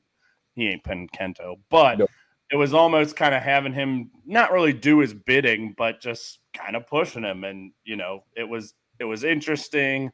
It was something. It just had kind of a different feel to it. And yeah, Nakajima has come in and just taken this company by storm. Uh, he ain't playing. Uh, I didn't realize until Azar had told me he showed up at. I don't know if it was the press conference before the tournament, but a press conference dressed exactly like Antonio Inoki which is just very funny for a variety of reasons, especially considering he's never even been in New Japan other than, you know, little bits here and there. But so what a badass move. Um, and yeah, he's come in and said, just try and beat me, motherfuckers. And they can't. Obviously, he and Kento had some great exchanges in this match. Uh, but yeah, Omori, not going to say he was the story, but I think he definitely got a nice rub out of this, pinning, sure. you know, Yuma, who had a has had a hell of a year this year, including a nice like what five or six month run with the Triple Crown title, which Nakajima took. So a huge win for Omori as well, and just kind of furthering Nakajima's dominance over those guys. And for the match coming up, I mean, you know, we talked obviously a lot when they had their first match, and that was Kento coming to Noah and losing to Nakajima. Now Nakajima busts open the door, takes the Triple Crown title right away. Essentially, just bait, you know, smacks Ken, Kento with a sack of roses. Oh, oh, just coming in and showing him who the fuck Daddy is, and mm. I would, I would be hard pressed if Kento wins this match. I think Nakajima's got to win. You know, I oh, think I, I, would be totally stunned if Nakajima continuing the story of him just running the show here. And Kento, I mean, he's had that belt like six times because there just frankly hasn't been a lot of top competition in all Japan. So I think this is good for him to kind of keep getting knocked down, knocked down, knocked down because that guy's been running the fucking place for the last, you know, five, six years. So, yeah, again, as someone who is like you, really just kind of getting into all Japan with any level of consistency. I think this is just the way this has to go. And, you know, I think does Kento end up being the one that takes it off Nakajima? Probably. I mean, I think, you know, maybe mid late next year, kind of go that route. I, you know, maybe someone else gets it before, but it seems like that's probably where we're going, where Kento him losing here would be his rock bottom and then kind of slowly working his way back up, up. maybe yeah. winning the champion carnival next year and getting another shot that way. But yeah, I just can't envision Nakajima losing right now. You know, the story I think it just the story they're trying to tell is that this motherfucker is untouchable and I, frankly I love every second of it. So I'm here for it for sure. I was going to say that that New Year's Eve show is going to be the first uh, All Japan show I want to watch from start to finish, and then try to pick that up into my rotation of ridiculous wrestling watching because obviously there's a ton of talent on that roster, and I think that's a place where that young talent is going to thrive very nicely, and I like to see that moving forward. Um, did we want to talk about DDT, or you just want to do Wrestle Kingdom preview? I don't. I mean, did you watch? Did you end up watching any or no? Two shows, so like that opening night and day one. I mean, we can talk about a little bit. I mean, I would I would say um, on the opening night, what was it? Yuki Ueno against Higuchi. Very good match. I went four and a quarter. Ueno got the win as the champion. Um, but no, nothing that really set the world on fire across either of the two shows. I thought um, the second show, I think it was Endo and Harashima, which you probably don't know much about Harashima, but he's like the the kind of like the Tanahashi, the aging ace. You know, he's okay. probably been KOD champ eight to ten times. Really kind of carried the company for a very long time, but he's still got a little bit more juice than Tanahashi does. Oh, and yeah. I thought, and he yep. got the win. And Endo is someone we talked about coming in, you know, he was my pick to win. I don't know if I made that official or not, but you know, we talked about Nakajima legitimately knocking his ass out when he was the champ, and he's kind of s- slowly been kind of crawling back up and had some good performances. So, and again, I think him losing the first match kind of lends towards that. We've seen a million times in tournaments. You talked about it with Bishamon earlier, where teams kind of stumble out of the gate or individuals and end up winning it. But I thought that was a very good match, and uh, Harashima, you know, really took it to him overall. Um, but yeah, nothing really too too much to report. What do you think of what you saw? Uh, just you know, for the first real, you know, dipping the toe of DDT the first two nights, I was like, okay, you know, I, I, caught, I caught myself, you know, kind of looking ahead, like, okay, what's this next show? You know, so in that scenario, it's done what I I wouldn't like for it to do as someone that hasn't really watched a lot of DDT and, and in this scenario, clearly have just cherry picked the Grand Prix tournament matches. just guys that I thought have stood out. Uh, Cannon, I thought stood out against uh, Harada in that uh, opening round show. Uh, he just looks the part. He feels like he looks like a Takeshita a little bit.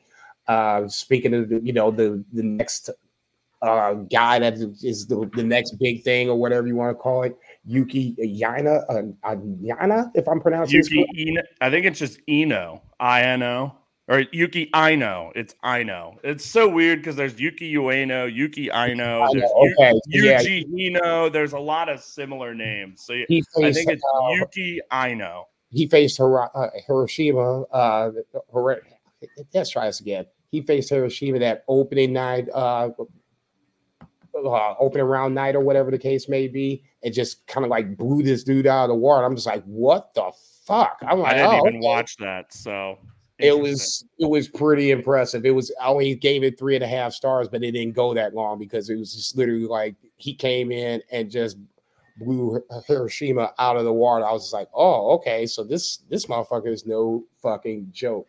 Um, from that point, I thought the second night was, you know, good, not great. You talked about the main event. That was the best match of that second night of uh, action. Day one, is it called in this scenario? I'll just say this: I'm interested to kind of catch up on this as we go forward. I know uh, they have a couple, two shows behind on that, but it didn't seem yeah, like. So it, I was actually looking the other day, the 12 3 show, which would be the next show, I mm-hmm. could not even find on Wrestle Universe. It just jumped it's straight. On there. Is it?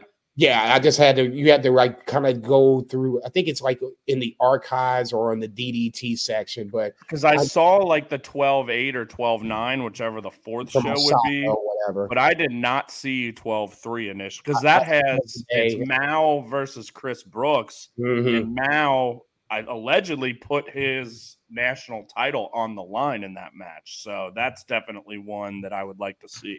Okay, and then shit, say less, motherfucker. But yeah, uh, DDT I think is has gotten me at least interested to where I could cherry pick sh- matches from shows. And you're and, starting to just know who guys are and oh, kind of what they're think, about. Yeah, to, that's really the half the battle right there. From that point, it's just wrestling. You just you know you watch, and if they're good enough storytellers, they should be able to tell you a story without you having to really having to be delved into with too much other uh, exterior nonsense. But neither here nor there. Like I said, I thought the DDT shows were good, and I'm looking forward to watching these next two tournament shows coming up, watching the whole thing and seeing who ends up coming out of this. Because I think uh, DDT is going to be interesting, at least for me, on the towards the end of the year. Because, like I said, it's something I don't normally watch, and I, I caught myself already kind of peeking ahead of what's getting ready, what's coming up. So I, that means I'm just curious. Hell yeah. Let's, let's, close this thing up. Let's do some Wrestle Kingdom picks. Um, this, uh, you mean this sorry excuse for a Wrestle Kingdom? well, see, this is why we can't have nice shit right there. Okay. We we get ready to roll out the global heavyweight championship, and your, your ass is over here, you know, sucking that crazy Just sitting all over it, baby. Look, I, I can't say I'm, I disagree with you too much, but let's see what happens. I mean, don't get me wrong. I'm still excited about it because it's Wrestle Kingdom, and we talked about it last time. We don't need to get too much into it, but it just does not. The hype is just nowhere near the level that it typically is, and we mentioned a lot of repeats on the card. You know, matches we've seen some 11 times, uh, excuse me, but um, others we've seen twice in the last few months. So, oh, yeah. and just the main event, it, it's fine, but it's just a nothing near the level of the main events that we're used to. But let's get into it. Let's get well, into I, it. I can't say I too totally disagree with that. Just just for the fact that we've seen the main event probably one time too many leading up to this. But yeah, they've been battling in six man tags since the summer, you know, for pretty much nonstop, it feels like. And just here's the thing at the end of the day I think everyone and their brother thinks Naito is winning, and he should.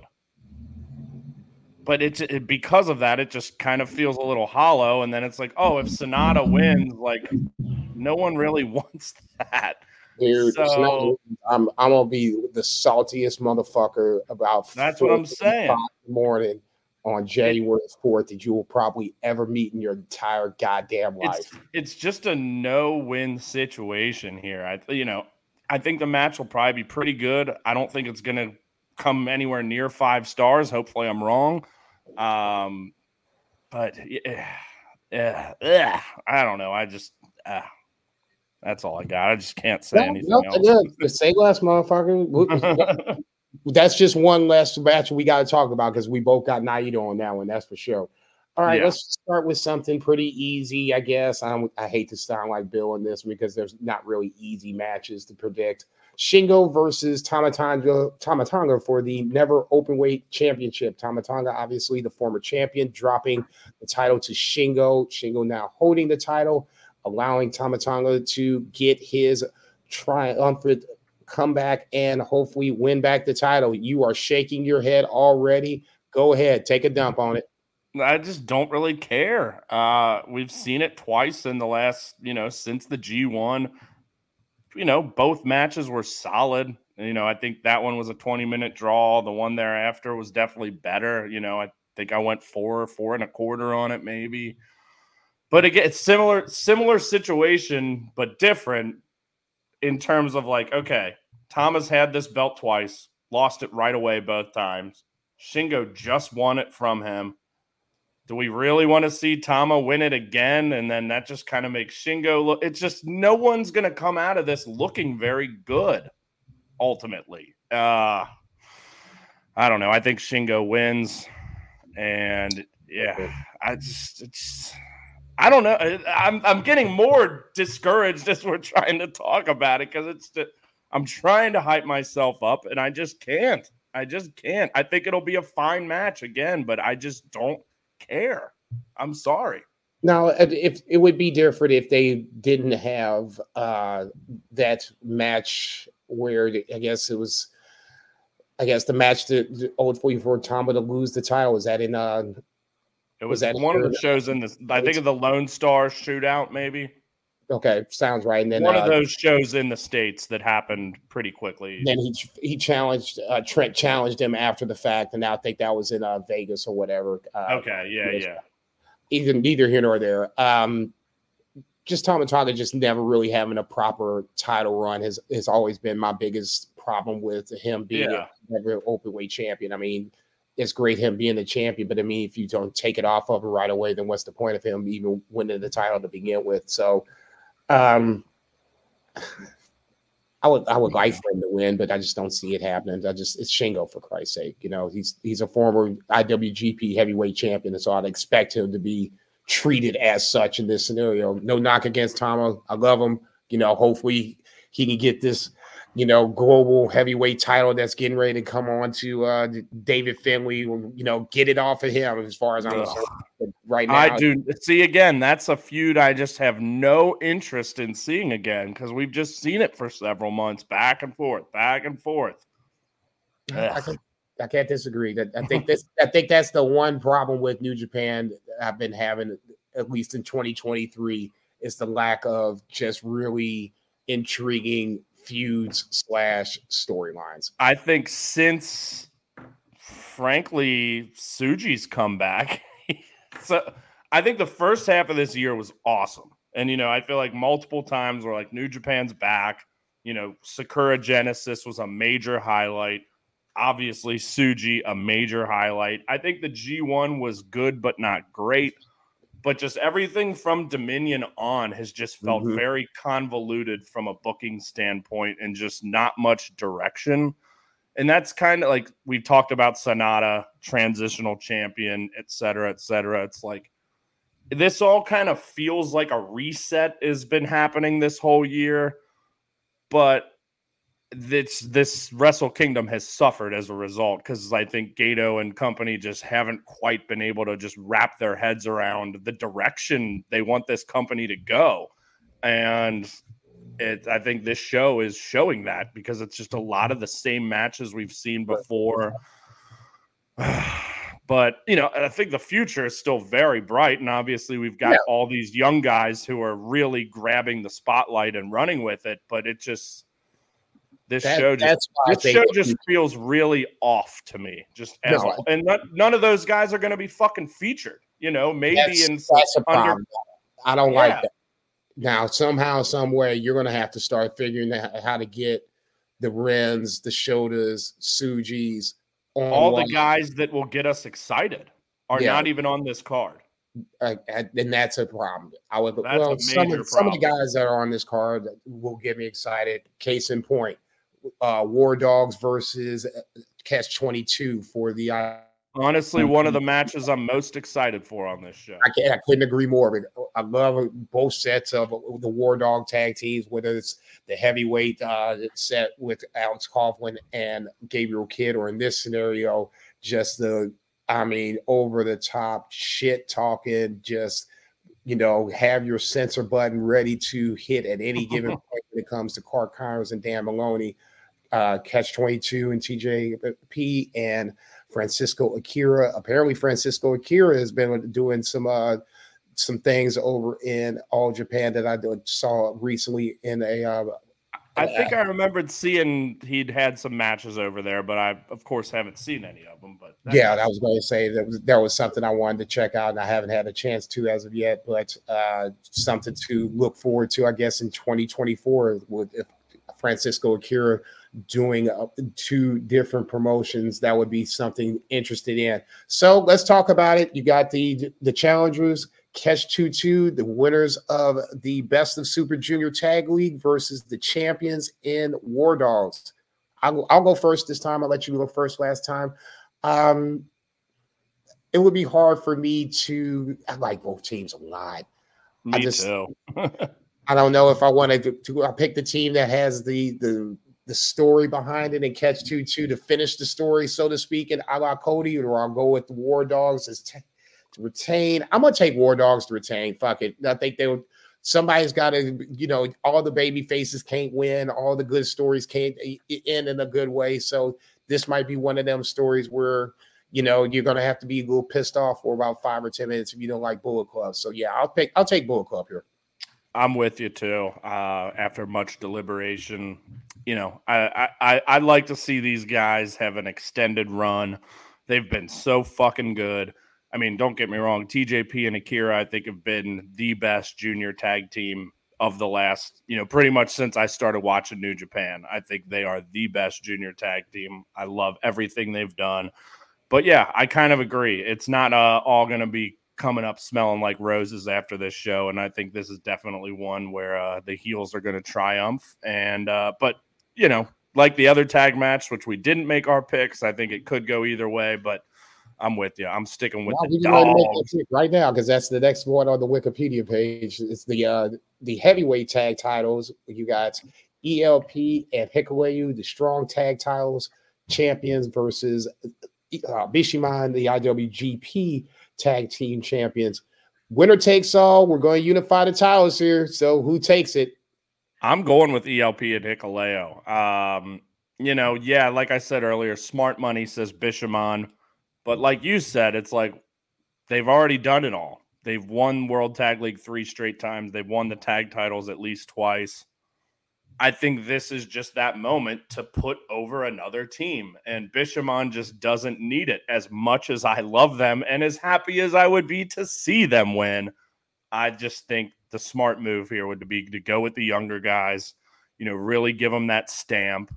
And yeah, and I, like I said earlier, I think those two have meshed sh- so well as a team, and I think they deserve it. Um, so I will go with ELP and Hikuleo here. I couldn't agree with everything that you said. And on that point, I'm to still take Bishamon. I knew you were. I, knew. I was like, yep, yep. Oh, so here's sense. one All other thing. Do you think this could turn into a best out of three, two out of three falls? So that's kind of the direction. Right when the match ended, obviously we knew what direction this was headed. I kind of thought it would be, given that each team is one and one already, and it's gonna, you know, they already went 40 minutes. Granted, they're not gonna get that time on a Wrestle Kingdom. And maybe that's why they're not doing best two out of three falls because it took them one fall to go 40 minutes that you would need a good amount of time. But that's kind of where my head was at. And hell, you could still have an incredibly compelling two out of three falls match in 20 minutes. But I don't know. I think it'll be great again. So, but yeah, give me ELP and Hikuleo. Fair enough. All right, let's jump to the IWGP Junior Heavyweight title match. You got El Desperado challenging Hiromu Takahashi. Hiromu being the ace of the junior division, holding it down once again, waiting patiently for Desperado to come back from surgery to challenge for the IWGP Junior Heavyweight title. I will go first. I think this is El Desperado's time. This is no knock against Hiromu. He's LIJ. I'm LIJ. Love him to death. But this has been a time where I have been patiently waiting for others like a Master Wato and guys of his ilk to come along and have some fresh matchups. Hiromu has done his job with this title. He's kind of made this is kind of made up for the few times he's had the title and has gotten hurt prematurely and not had a really proper run. This is about as good as it's getting. I don't think you can squeeze too much more out of this lemon if you wanted to. That's why I'm taking El Desperado to finally get a little comeuppance on his long-term rival Hiromu Takahashi. Who you got? Well, let's not say finally because Desperado beat him two years ago at Wrestle Kingdom, which again is a problem here. Um, I love these guys and I love their feud, and it's the last thing I want to see right here because why? It's so fucking cold. Like, yes, Desperado had the injury, but even before that, those two haven't interacted in forever we talked, I think, two episodes ago, pretty much saying this better be Mike Bailey or bust because Mike Bailey beat Hiromu. It would make sense for him to challenge again. And then Desperado just comes at, and you know how much I love Desperado and how we spent a whole episode sucking him off a little while back at the very beginning and the very end. It, it just, to me, and I said it the like this match happened two years ago, and that was Desperado's moment. He beat his rival at Wrestle Kingdom, and now we have to see it again. Why? Like, I, the booking is just so bad. Like, they couldn't come up with anything better. And I'm this is beyond this match, but you've already heard my displeasure about the others. It's just, and I'll say it again with ZSJ Tanahashi for the 12th time that match is happening. It's just like, what are we doing here? Again, I think the match will be fantastic. All of their matches are, but it just doesn't mean anything to me right here, right now. I'll pick Hiromu. Next up, ZSJ versus Hiromu Tanahashi. You you made that shit up. I, I was just I'm just literally going right down the line. I swear to God. Uh, New Japan World TV Championship. This is going to obviously be on a time limit. Um, who you got? ZSJ for the love of God. If he loses, and again, I love Tanahashi. He's one of my That's favorite it. New Japan wrestlers, but why the fuck is he in this match? All credit to the legend. I don't know. Um, I guess it's like I said, it's the race to 20 title defenses, and Hiromu. Uh, I'm sorry, not Hiromu, but Tana, Tanahashi has beaten ZSJ in a preview smaller match on the way to this. So you you got it. So there you go. That's all I got. I, like I, I can't rem- I can't remember if my math i mean i, I remember looking before the last show I, it may not be 11 times it may be seven or eight but this match has happened a ton in the last five years double digits feels about right okay. I thought, I thought 11 or 12 was the, the right number when you said 12 i was like yeah that sounds about right so uh, yeah I, again i'm beating a dead horse here but why couldn't you have come up with anybody else in this spot it, we said it so much about Tanahashi this year. The guy's out of fucking gas. Yeah, this is only a 15 minute match, but like he doesn't need the spot. No, somebody else. This this is the spot where you could have a Shota. I mean, it was Ren last year, and now he's not even on the fucking card. This that's unfortunately that's their spot, and I don't think they want to disrespect Tanahashi in favor of someone that's underneath him. That's just my guess. You call me what you want. I, I could easily It- be wrong. Eh, Next up, I've- hold um, on. Just in, in general, we already talked about it, but this whole year has been about building the next generation, and they've done so brilliantly. And yet, none of these fucking guys are on the card at all. I mean, I'm- granted, I'm gonna hold Huh? out hope. There's the, I mean, the the- Tokyo Dome starts what a couple days. There'll be sometime this week, the 21st, the 22nd. I'm holding I just think hope. I can't. Uh, I just can't see them adding a singles match at this point. Even though Ren and Shota definitely should be on this call. this is going to be that's what i'm saying somewhere that's where you're going to have a, a multi-man match somewhere on this joker where you have Ren on one side Shota on the other at the bare minimum other you guys we get the same with Tsuji and uh, Yuya? Because if those if if if Yota Tsuji is not is in the fucking New Japan Rumble, we're gonna have a problem here. okay, god i cannot wait for those this is the one of the times where i'm glad we do a visual media because the look on your face meant business like you were getting ready to go to Gedo and fuck him up and you don't have Yota Tsuji on this card um i'm not It's crazy. not nearly as convinced about Yota Tsuji and Uemura being on the main card. If anything, my my fear is there they'll be in the Rumble in, in some or What like a- the what a travesty. You know that, that that's what we're doing beforehand, like we've done in the past. I can totally see them, both of them, being in that Rumble versus like Ren and Shota actually having their stand alone match, whether it's another singles match or multi man match. I uh, already can't wait for next year's Wrestle Kingdom. Next up, we got a triple threat Bill Vegas special. Uh, Will Ospreay versus John Moxley versus David Finlay for the inaugural Global Heavyweight Championship. Uh, I will go first because I have thoughts on the name of this fucking piece of shit title. Global, you y'all can do, y'all couldn't do no better than that. No better than that. This sounds like what was Jeff Jarrett's fucking uh global Yeah, force? That's Global Force. Wrestling, yeah. It's horrible. It might as well say World Heavyweight Championship number two. That's what this makes me feel like.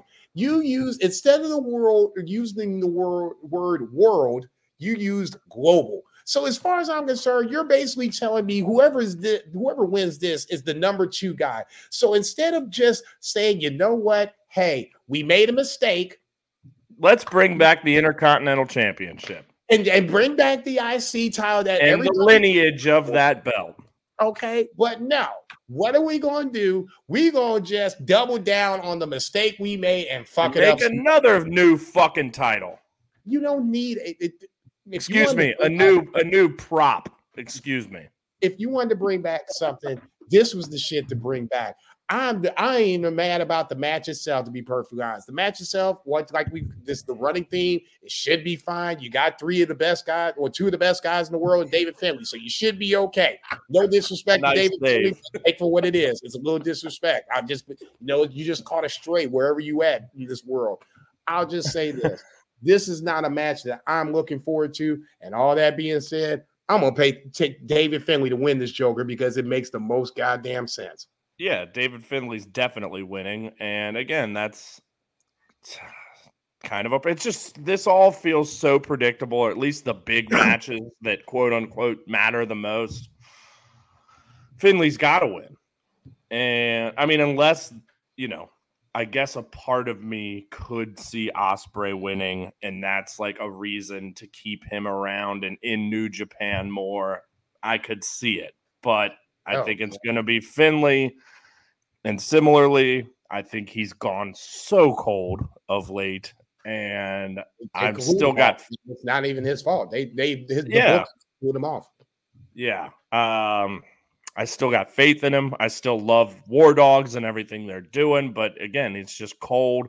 And him showing up and you know destroying both the belts was just so random. Um, I mean, yeah, his he his reasoning was sound, I guess. Um, you know, people in Japan or whatever think I'm Irish, or people in I don't remember what the fuck he said, but are you're on the right track. Yeah, regardless. I mean, obviously, love Mox, love Ospreay. I like David Finlay, but this just isn't moving the needle for me yet again, and just feels too predictable. And like it, the unpredictability here would be Moxley winning, and I don't even want to see. Like, I don't want any of these guys to win this match. It's Honestly, just, uh, I mean, I you know who I would love to see in this match? Ren Narita, Shota Umino, Yota Tsuji. How about that for a fucking global fucking champion of the fucking world, huh? I was gonna say I don't want none of them jokers to, hold that title. That just makes them sound like you know they, they just you know the backup to Okada, Naito, and whomever else. Man, shoot for the stars, man. Let this global heavyweight title just dissipate to the the the background where it belongs. Bring back Again, the- I think this will be a great match, and it's obviously rare that we get a triple threat in New Japan. that's the reason I- why I think they're doing it. Outside of But that, I just don't care. Yet again, like that is the theme here. And like I'm wearing a fucking New Japan hat right now. We know everyone who listens to this show and knows me knows I fucking love New Japan. It's the best promotion in the world, minus the COVID year or two. Mm, And I just hate that I feel this way, but it just is what it is. And No, again, the booking has definitely set it up to where now this feels like a a, a regular show versus arguably their biggest show of the year. But hopefully, Yeah, it'll it- it does. Next up, uh, singles match: Bryan Danielson versus Kazuchika Okada. Danielson winning round one, making Okada tap out. Now we're running it back in Japan this time on Okada's turf. I'll let you go first. Who you got? I mean, again, predictable. Okada ain't fucking losing this match. And I think it will be great. I think it will be better than the one at Forbidden Door. I think this could be a five star match, but am I excited about it? Not really. You know why? Because we just saw it, and it's not a dream match anymore. It lost all the specialness from it, and you know that match disappointed. It- I still went four and a half. It was still really good. I don't think Bryan breaking his arm really changed that much. I I can almost say I know it will be better. I know it will be great. I think it will be the best match on the card. It's still probably the one I'm most excited about, and I'm not even that excited for it. But I guess I am because it's like, okay, you've got to top what you did the last time. What are you going to do? I think having Danielson in the Tokyo Dome with that crowd is going to be awesome. But it just lost the luster because it already like it should have happened here first. And then it would I mean, it just would have been that much more special. And fucking AEW took that away. It's like they're taking everything away, all of our nice things. But PK. yeah, Okada's Okada's absolutely winning. I think that is the the lock of the show here. Yeah, that was going to say I got Okada as well. I would be very, very surprised if Danielson goes 2 0 over Kazuchika Okada, but weirder things have happened. And then obviously, the main event, you have SANADA versus Naito for the IWGP Heavyweight Championship. We're both taking Naito there. I didn't think I could get less excited for this show, and I am less excited for this show after talking about it. Yikes. so much for that. Don't let our you know uh, our lack of enthusiasm dissuade you from joining us uh, later on as we break this thing. so much for that. Yeah, um, hopefully we're just dead ass wrong, and this way, you know, you can. okay, so having said all of that, I still think this will be a very good, enjoyable show. But just the hype coming in is negative for me compared No, I- to pre- agree. I- previous Wrestle Kingdoms. a lot of the a lot of the things we've already seen, and that's where I think um, it's going to be very interesting to see how they do it differently this time around, especially with like Son- SANADA Naito. We we have seen a summer plus of that, and it's gotten to a point where I'm ready for those two guys to go their separate ways. You know what I'm more excited about than Wrestle Kingdom? I'm dead serious. New What's Year's? Dash. New Year's Dash. because that's usually where they kind of reset, start That some new angle. Yeah, no, I could Yeah. totally see that. I could totally see that. New Year's Dash is always uh it's a Some it's a shit's show going down typically. coming. They don't even announce it until you know the day of. So in that scenario, I can totally agree with you on that. And, and I think at this point, New Japan just needs a, a hard reset, and we need to just start over storylines again and, and start building this shit up from scratch. Yeah. Um, two things. Let's talk about upcoming shows and things on coming up on coming shows. The next show, whenever it is, is going to be our first 2023 year in review show. Uh, we're going to pass out. I'm calling them the Screaming Phoenixes, so that will. Or at least uh, exploding or screaming. I haven't decided which one really is of yet. I'm leaning towards screaming, but exploding does initiate the rebirth of the Phoenix itself. So something to think about. I'll let We'll you workshop it. Yeah, I was going to say we'll, we'll discuss it uh, obviously off the year, but we'll be passing out some awards for match of the year, wrestler of the year, feud of the year, whatever else I can think of. A steal from BFR uh, moving forward. So look forward to that. And young Brett has given your boy a assignment, homework assignment on a written scale this time around. Oh. Brett has Yeah. going to, to, to delve into a top. What's the number? I'm assuming it's at least 100. Well, I'm probably going to do a top 50 for our purposes. So, top 50 matches from Japanese promotions, I'm going to do. But I challenged you to rank your top 25 because I am a rankings guy. You typically are not. But obviously, we've talked enough about this shit. You know, we've given star ratings. Like, I think you could come up with a list. Yeah, and I'd be very curious to see because more often than not, you and I are right on the dot or a quarter star off. off. So yeah, So very I'll be curious. curious to see how your list compares to mine. And with Yeah, that, So we're not including Forbidden Door. It's going to be all No. shows that are under the banner of a Japanese promotion. so you know, not necessarily happening in Japan. You know, like New Japan shows that occurred in America count, like Royal Quest counts, but not Forbidden Door, for example. Correct. So, like uh, Wrestle Kingdom, obviously, would be or, or something that would be in play. Where, like you said, Forbidden Door would not be in play. So let's think uh, for the your top twenty-five or top fifty. If you want to play along at home with us, think anything under the New Japan banner, Pro Wrestling Noah, Stardom, TJPW, you name it that's where we're going with it because obviously this that's our focus on this podcast where we're talking straight Puroresu and Joshi pro style wrestling. So in that scenario look forward for that coming up a list of Brett's top 50 JCB's top 25 and like I said we're going to talk about the year in review at some point. We're probably going to be doing this in the next couple weeks give or take depending on how things go we're shooting for the end of the year to get it done. We might have to take me doing a double dip on a Thursday afternoon before BFR, but hopefully that is the goal. If not, the first of the new year 2024, right before Wrestle Kingdom, we might have a little spot carved out there as well to get this thing done. Anything that I missed? No, I guess did we want to just real quick do some picks on the Noah New Year's show as well? I know you had pulled that one. Obviously, we talked Kenoh Soya, but I know there's a few more matches announced for that, right? Yes, there is. Give me just a second. Where is it? To reiterate, I'm picking Kenoh in that match, and as we talked about, I think it's going to be a banger, and probably with it being in the semifinal spot, may make it even more of a banger for the reasons we discussed with those two guys being pissed off that they're getting upstaged by a washed up Kota Ibushi, or hopefully not washed up, but he has been Yeah, certainly. Kota Ibushi in the, the, the bathroom, whatever, you know, taking a shower. what the fuck? Just get hit.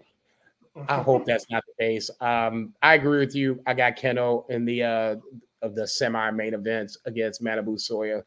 Um, I will say this: GHC slash Noah, whatever you want to call them, they are notorious for a no title defense scenario. We've seen it before. Yeah, look at all of last year. I would be very, very surprised if that was the case here. Hopefully, that's not. We get a Kenoh title defense, and we could keep things moving along with him.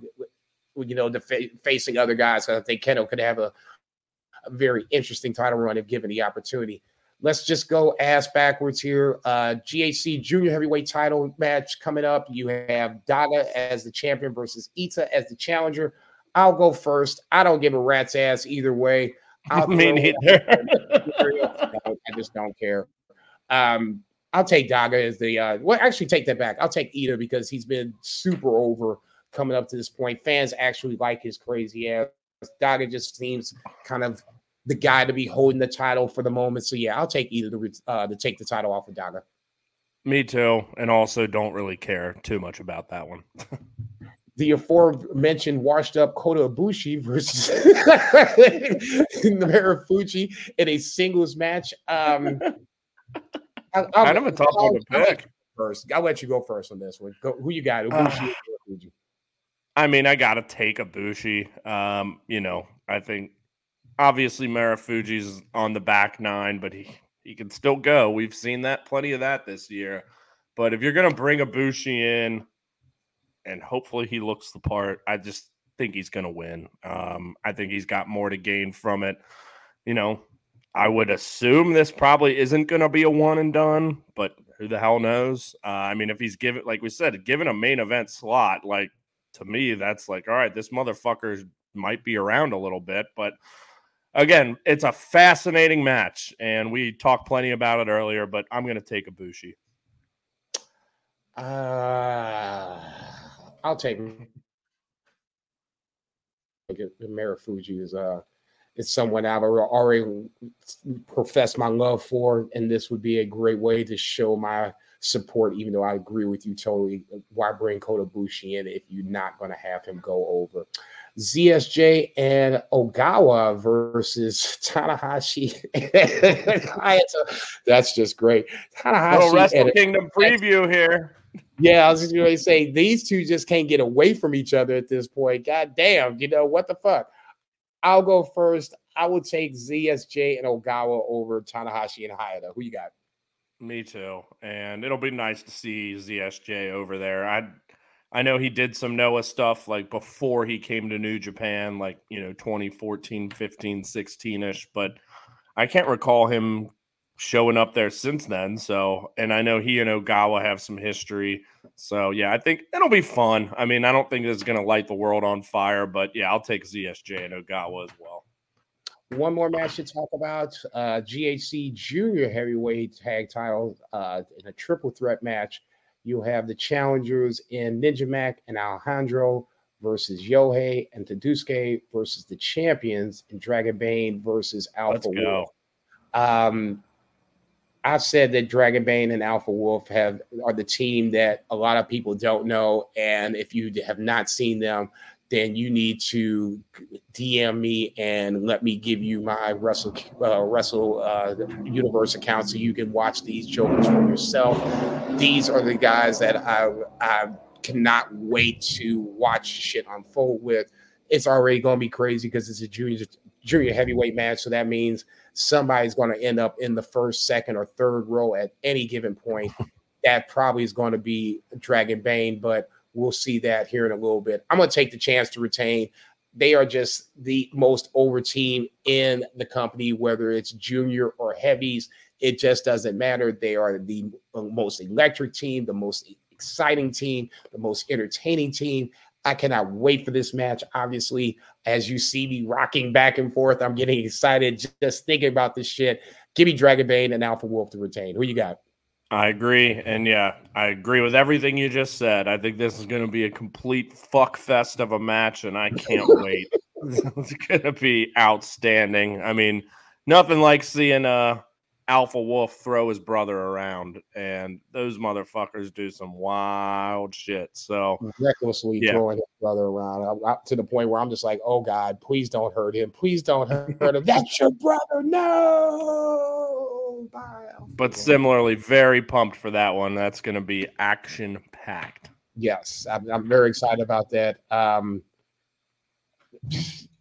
wrestling's going to be just a nice little shit show right around that last end of the uh the December going into January. We're once again. And I'm going to be out of town, so I may not be watching a lot of it. So I'll have to catch my ass up that first Dude, week of January. I was going to say that's the only thing I don't envy you about you going out of town for is the fact that then when you come back, we're just going to have a nice little buffet of uh oh yeah waiting for your ass. So you might as well don't eat too much while you're down there uh, getting all happy new year on these motherfuckers and shit. Um, I think that covers it. I think so, man. All right, so let's wrap this bitch on up. Um, not like much said, over two hours here. Nice work. I got 204 and running. So see, not under two, but I shot it. The shot my shot, you know, it just rimmed off of the uh, the backboard a little bit. But that's what we do. You just keep shooting your shot, baby. Sooner or later, others don't go down. But either way, just keep shooting, motherfuckers. On that lovely note, it's time to bid you jokers adieu. For my man Brett Jager, for my cast running around here somewhere who've been awfully goddamn quiet, so that means they're doing some shit they ain't got no business doing. I gotta go check on them jokers.